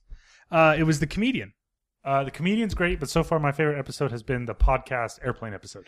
I like I like that one. Um that's like so my favorites go as you've already seen them unfortunately. But my favorites are actually the comedian, the podcast airplane episode, and then Tysa Farmiga's episode about the men. Yes, uh, that I would. I'm 100 percent there Yeah. with you. Uh, I want to go back to what you're saying about how you just love sitting down for an hour. Yeah. Um, uh, me too. Like I, I want to engage with a mystery for Yeah. an hour. I love I, it. I want to be presented with one thing and then thrown for a loop. Yeah. I want to try to guess with what's really going on. Yeah. So even though I haven't enjoyed every episode, uh, the outcomes yeah. the the whole hour i've had a blast just getting presented a story even though maybe i didn't like that story Yeah. Yeah, I, I just think that it's it's so cool that this is back. I unabashedly love Jordan Peele. And while I, I know he's not like directing these, just seeing him and then knowing that he produced these and then just I just love him, dude. I think this is awesome. Do you, you watch the spaceship one? that was the worst one Really? yes Oh, I loved it. I love the tension of it. um, I liked it a lot. jordan pill is such a huge selling point for me Me too. like if you're if you just told me twilight zone is back i would have gone uh but now that you told me it's twilight zone with jordan pill narrating the episodes Yeah. i'm like oh i'm watching it now Yeah, and like I said, I want to be clear. I don't think these are like I, you know. Okay, for instance, we're watching this Tysa Farmiga, um, which I said we have a lot of Farmiga to talk about on this. Um, her her episode with uh, I really I don't know how to reveal it because I don't want to I don't want to spoil that episode. So these asteroids come to the Earth, uh, fall to the Earth, um, and they start growing people into plants. Ha ha! That was a joke, creep show. Uh, these asteroids fall to Earth, and it makes men lose their inhibitions. Yeah, they go insane. So, um, and I guess the reason I have to describe this episode is because, you know, my preference is to be subtle. You know, my preference is to, um, okay, it's called Us. Okay, so Us or Get Out, which Get Out actually isn't that subtle, but Us is a film that is about a million things, but on the surface isn't. And that's my favorite kind of storytelling. Same as uh, Annihilation. Annihilation is about self destruction but at its core. But the film never is like, that's what we're saying. So my preference is for metaphors to be subtle and for you to have to figure them out. And the story works on its own. Where like this episode that I liked is one of my favorite episodes. Um, they literally say like several times they like say the theme of the of the show. Like they're they're they're exclaiming the themes of the episode and they're saying them out loud. Right, and, And his I- narration. Exactly. And I'm kind of like, we, we know. We know, like you're this is a visual medium and the most important thing to me is visual storytelling. And so you're showing us that men are are doing bad things. You don't need to tell us men are doing bad things. We can see it. Um so I get frustrated by that, but I still like um I know that they're so what I, I kind of feel like they're making them for like a wider audience. And so I really like these. I do wish they were more subtle. I wish they were more. Uh, I wish we, we weren't exclaiming the theme of the fucking episode 30 times in the episode. That shit bothers me. But aside from that, like you said, just going through a mystery, trying to figure it out, guessing with it. Um, I just think it's it's awesome. I love that this type of show is back. And again, you could say, oh, like Black Mirror or other anthologies. And I just don't think I love the simplicity of these episodes. I like it so much that I want to start watching like the black and white. Have you never Rod watched it? Serling shit? I've seen like like the most popular episodes, like two or three of Yeah. those. Have Oh. you seen Time Enough at Last? My favorite episode. Time Enough at Last. Is uh, tell me about it, and I'll tell you yes or no. Uh, A guy wants to read but never has enough time to read. I have seen that one. That that to me, I mean, clearly that's a popular one, so I'm not saying it's like a gem, but uh, that to me is the Twilight Zone, and is to me why I love stuff like that, where it's it's it's this large idea but about something very small, Um, which is there- time. uh, there's this skateboard company called Fancy Lad, and there's this guy who skates for him uh, named Jesse James, and he's like a fucking idiot. Like that's his thing. Like, Okay. Like he'll skate in like clown shoes, and so he had a part a few years ago in in a video that they put out, and it was cut with scenes of this clown. And I was like, "What the fuck is this from?" So I googled that dialogue, and it was from an episode of uh, the Twilight Zone Yeah, nice. and it's about um, these like five strangers stuck in a room. And so I watched that episode just because of this uh, skate park, Yeah. and so that was really cool. Yeah. Um, I, I guess I'll probably regurgitate the same thoughts. Uh, so I'll, I'll probably stop. But um, I just think this is awesome. Uh, uh, I think that if you don't care about, um, how do I put this? Okay. If an episode about a child being elected president, um, That was a real frustrating episode for me. if that doesn't sound f- uh, like your bag or like align with what you probably think, uh, probably don't watch the Twilight Zone, Uh, the new one. I will say this: I love how each episode has like a recognizable like actor or actress. Yeah. that's cool. Yeah, and I, I I thought they were well directed, well shot. I mean, it feels like new Twilight Zone to me. Like I said, there's a lot of soft focus. There's a lot of um, big ominous shots where it's like the corner of a room, and then um, it feels. I don't know, and it's it's cool. I felt like it had its own identity, but they're all directed by different people. I just thought this was awesome, dude. I Have they really, said anything really about liked season it. Two? Yeah, it's greenlit. It's already it's already being made. Happy to hear it. Um, I think Simon Kinberg is kind of a hack, and I don't know how he did this, but uh, I love Jordan Peele. I'm on board. I like it a lot. So, okay, Eric, give me your. le- le- here we go. Let me tell you what we have left. So we have what we do in the shadows. Okay. We have you, you can go into the mic, doc. This, this is going to be on the pod. Okay, Okay, so we won't. well, we'll be doing the shadows, uh, and then I also I rewatched Us and wanted to, to touch on it, and then I'm done. So what do you I want to rewatched do? Doc? Us as well. Uh, let's do. I mean, I got two films myself. I Do, wanna do your touch two upon. films because I have one more that I haven't told you. Okay, uh, eight dogs just got two left, uh, and one of them is the 2004 film Dead Birds. Have you heard of this fucking movie, Doc? I have heard of it. Uh, this was written by Simon Barrett. It is a horror western about a group of outlaws. Cool cast too. Uh, Henry Thomas and Michael Shannon are in this. I know how much you like Michael Shannon, but who doesn't like Michael Shannon? Yeah, good point. Um, Everyone watch Take Shelter. they rob a bank. It goes sideways, and they hide out in a haunted plantation house, which sounds amazing. And I thought it was boring as book. Okay, Okay. good start. And uh, the last film that I've got to talk for this fucking episode is I finally saw Escape Room. oh, nice. I, I haven't watched it yet. It's fun. I really like it because it's basically Escape Room or Jigsaw? uh, Escape Room. Well, which one do you like more? Oh, New Jigsaw or Escape Room? oh, that's a that's a really tough question. Yeah, well, And I wa- anytime. and I wasn't prepared uh, to answer. But off the top of my head, I'm gonna say Escape Room. Ooh, Um, Escape Room is basically like Saw, yeah. but more of a puzzle element. Because I feel like in S- Probably more like Saw Two because I- Saw Two is very puzzle driven. Right. Whereas that's what I was just gonna say. You know, in Saw, it's like okay, you know, they they know what they have to do. Sure. It's, it's a matter of are they willing to do it. Saw Whereas- Two kind of had that like puzzle mode. Yeah, Right. Whereas in escape room, it's like clues they have to look for. Sure. They have to work together, and ultimately, each room is trying to kill them. Um, this was like, and this was like a January release, right? yeah. It was sort we of didn't like- get it. Otherwise, we would have saw it. Uh, yeah, I just rented it when it finally came out. Yeah. Uh, to rent. Um, I liked it a lot, and I would say be sure to check it out. Nice. Uh, I'm That's gonna all I watch got. it. I'm gonna watch. So on my list is uh, The Prodigy and Escape Room. Uh, the Prodigy, I would say watch first. I'm going to. Um, so I have one more film and then a couple final things here, and then we'll get out of here. Uh, so I finally saw The Ranger. Oh, good.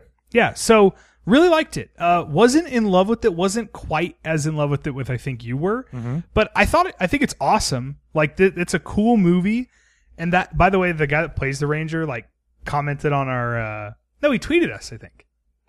Shane's, Shane said he met him and that he was really nice. Yeah, that was awesome. It sounds like he's like a big promoter of himself, which I'm saying is is a good thing. That's awesome.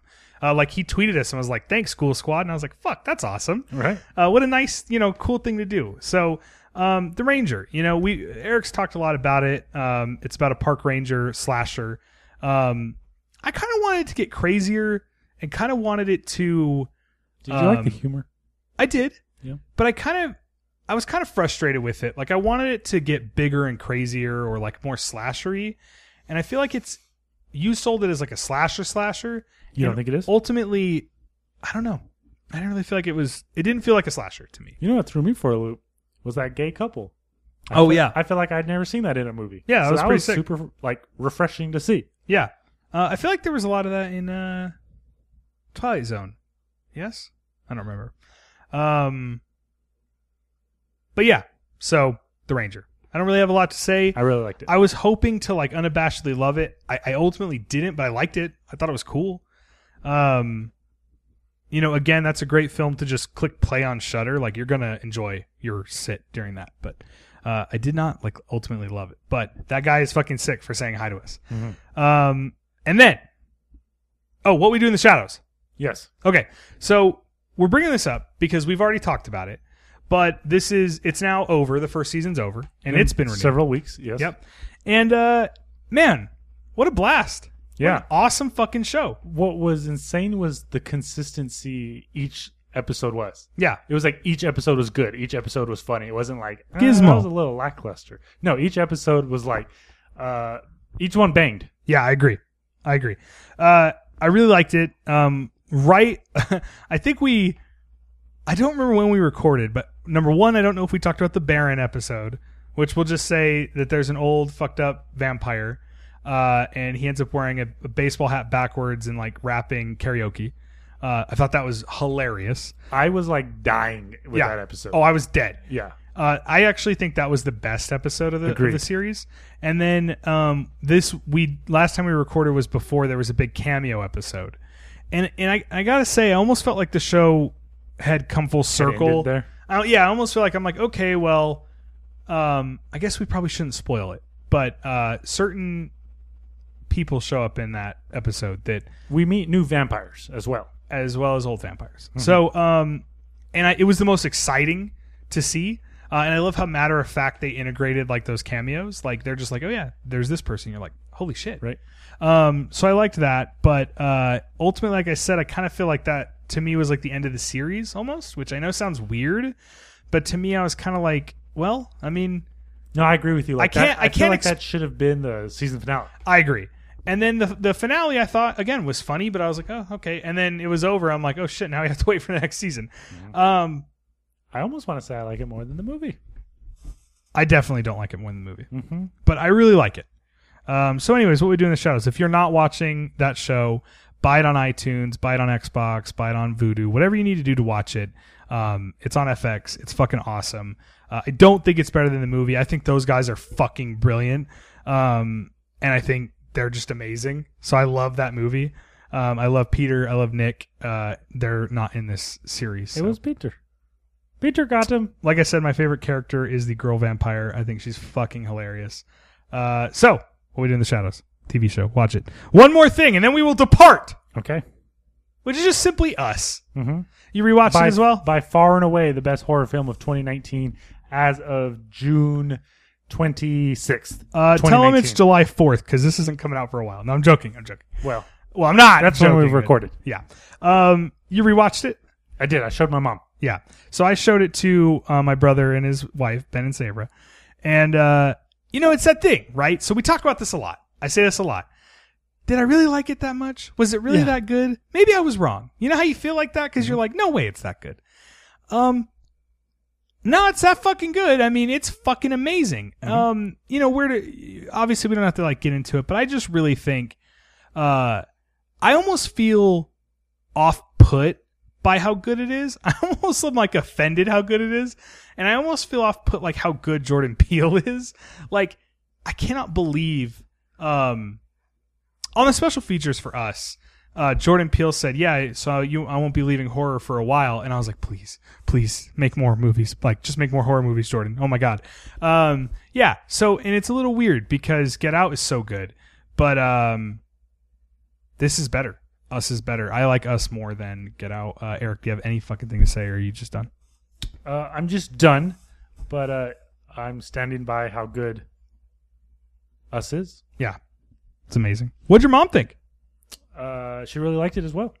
All right, She scares easy. She thought it was too scary, but she said she liked it. just thought it was scary. Oh yeah, Um, she said it was too intense for her. oh, one one more question because we probably won't talk us until our final episode of the year. Uh, how did it work for you, knowing the twists, and also, um, did you give a shit about the logic? Because you become a big logic guy. I did. Um, I was just afraid. Like the second time I watched it, uh, so I watched it and I read like everybody's like fucking think pieces about it. Yeah. and I was just afraid that a lot of it went over my head. And then watching it a second time, I feel like it didn't. I feel like I caught uh, the majority of the film. Um, but I think it works for me because it's presented as this very small idea that just grows, to yeah. gigantic proportions. Yeah, I agree, and I also just think, you know, like I've said in the past, like um, anybody with the logic issues, I just kind of feel like, um, like the film, I don't feel is that literal by the end of it. I think the film is sort of reaching for more metaphorical aspirations than just, um, like this twist is or this thing that's I'm showing you is like a real thing that really happened in our reality. You know what I'm saying? Right. Like it's more like um, storytelling. And I think it, it works for me and I think it's brilliant. I fucking think Us is the best movie of the year. And who knew, you know, like Pet Cemetery remake coming out after it, um, you know, just so many things, uh, Godzilla King of the Monsters coming out, you know, all these movies that I thought were going to be my favorite movies of the year. And It's us. turns out it's Jordan Peele's fucking Us because it's absolutely brilliant and I unabashedly love that film. So, uh, I think that's probably it. Forever. We're never doing another podcast. Well, or at least not for another Sayonara. two months. Yeah, for another two months. No, so like we've said, our next episode should be uh, top camp slashers. Yes. Or wood slashers. Just be prepared for like kind of a slasher list episode because we might have our own definitions. Tell us what you think a camp, sla- a camp slasher is. yeah, Eric's already rewatched like 200 of them. I've got a list, which is kind of cool. Like, I guess we could like record tomorrow. I wouldn't want to because uh, I'm tired of this shit. um, but like, yeah, I already have my list ready for the Camp Slasher episode. Yeah, I don't. So that'll be fun. It was funny because uh, real quick, and I'll probably tell a story again, but no one's listening by this point anyway. Uh, shout out to everybody that is. Uh, I remember, like, you text me, you're like, "Dog, we should do a Camp Slashers episode." I was like, "Yeah, I mean, we could. We already did a slasher episode." And you're like, "When?" I was like, "You don't remember? Right. Fucking recording our can- our uh, slashers episode? We did non-franchise slasher. we did, but you didn't even remember that we did that. right. I Right. mean, you had to remind me that it was. So it still stands. yeah, but my idea is kids are in the woods and they're engaging in like sport-related activities as well as like doing uh, controlled substances. Okay. That's my idea. One more question. Okay. And are we including Friday? Uh, I do have a Friday on my list. Ooh, little tease, a little tease for three months from now, eight months from now. Um, because you know, obviously, Friday Thirteenth is a camp slasher, right? Yes. And so I decided to include uh, Friday Thirteenth that I like. Awesome. And with that, that is the end of this episode of the podcast. I do want to say I apologize for the wait. I was getting a new job and just busy. Uh, E Dog just wants to say, "I'm on drugs."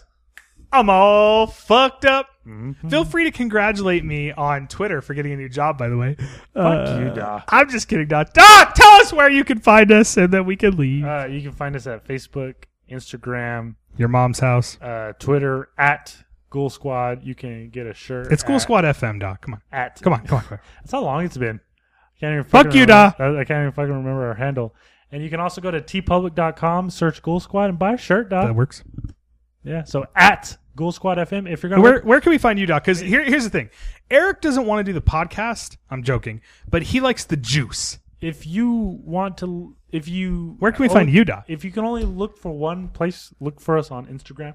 'Cause I, thought- feel like I thought- that's why we're most engaged. I at. thought, I thought you were gonna say if you if you could only find one place to follow us, it's at Eric Cruz one three eight. No. Uh, you can find eDog at uh, my Twitter handle is at Eric Cruz 138. Keegan is at Keeksta. Keegsta, that's right.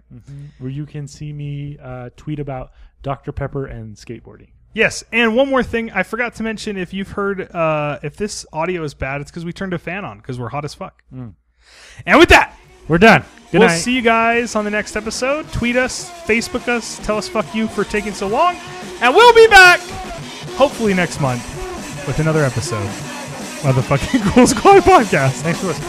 Thanks. See you later.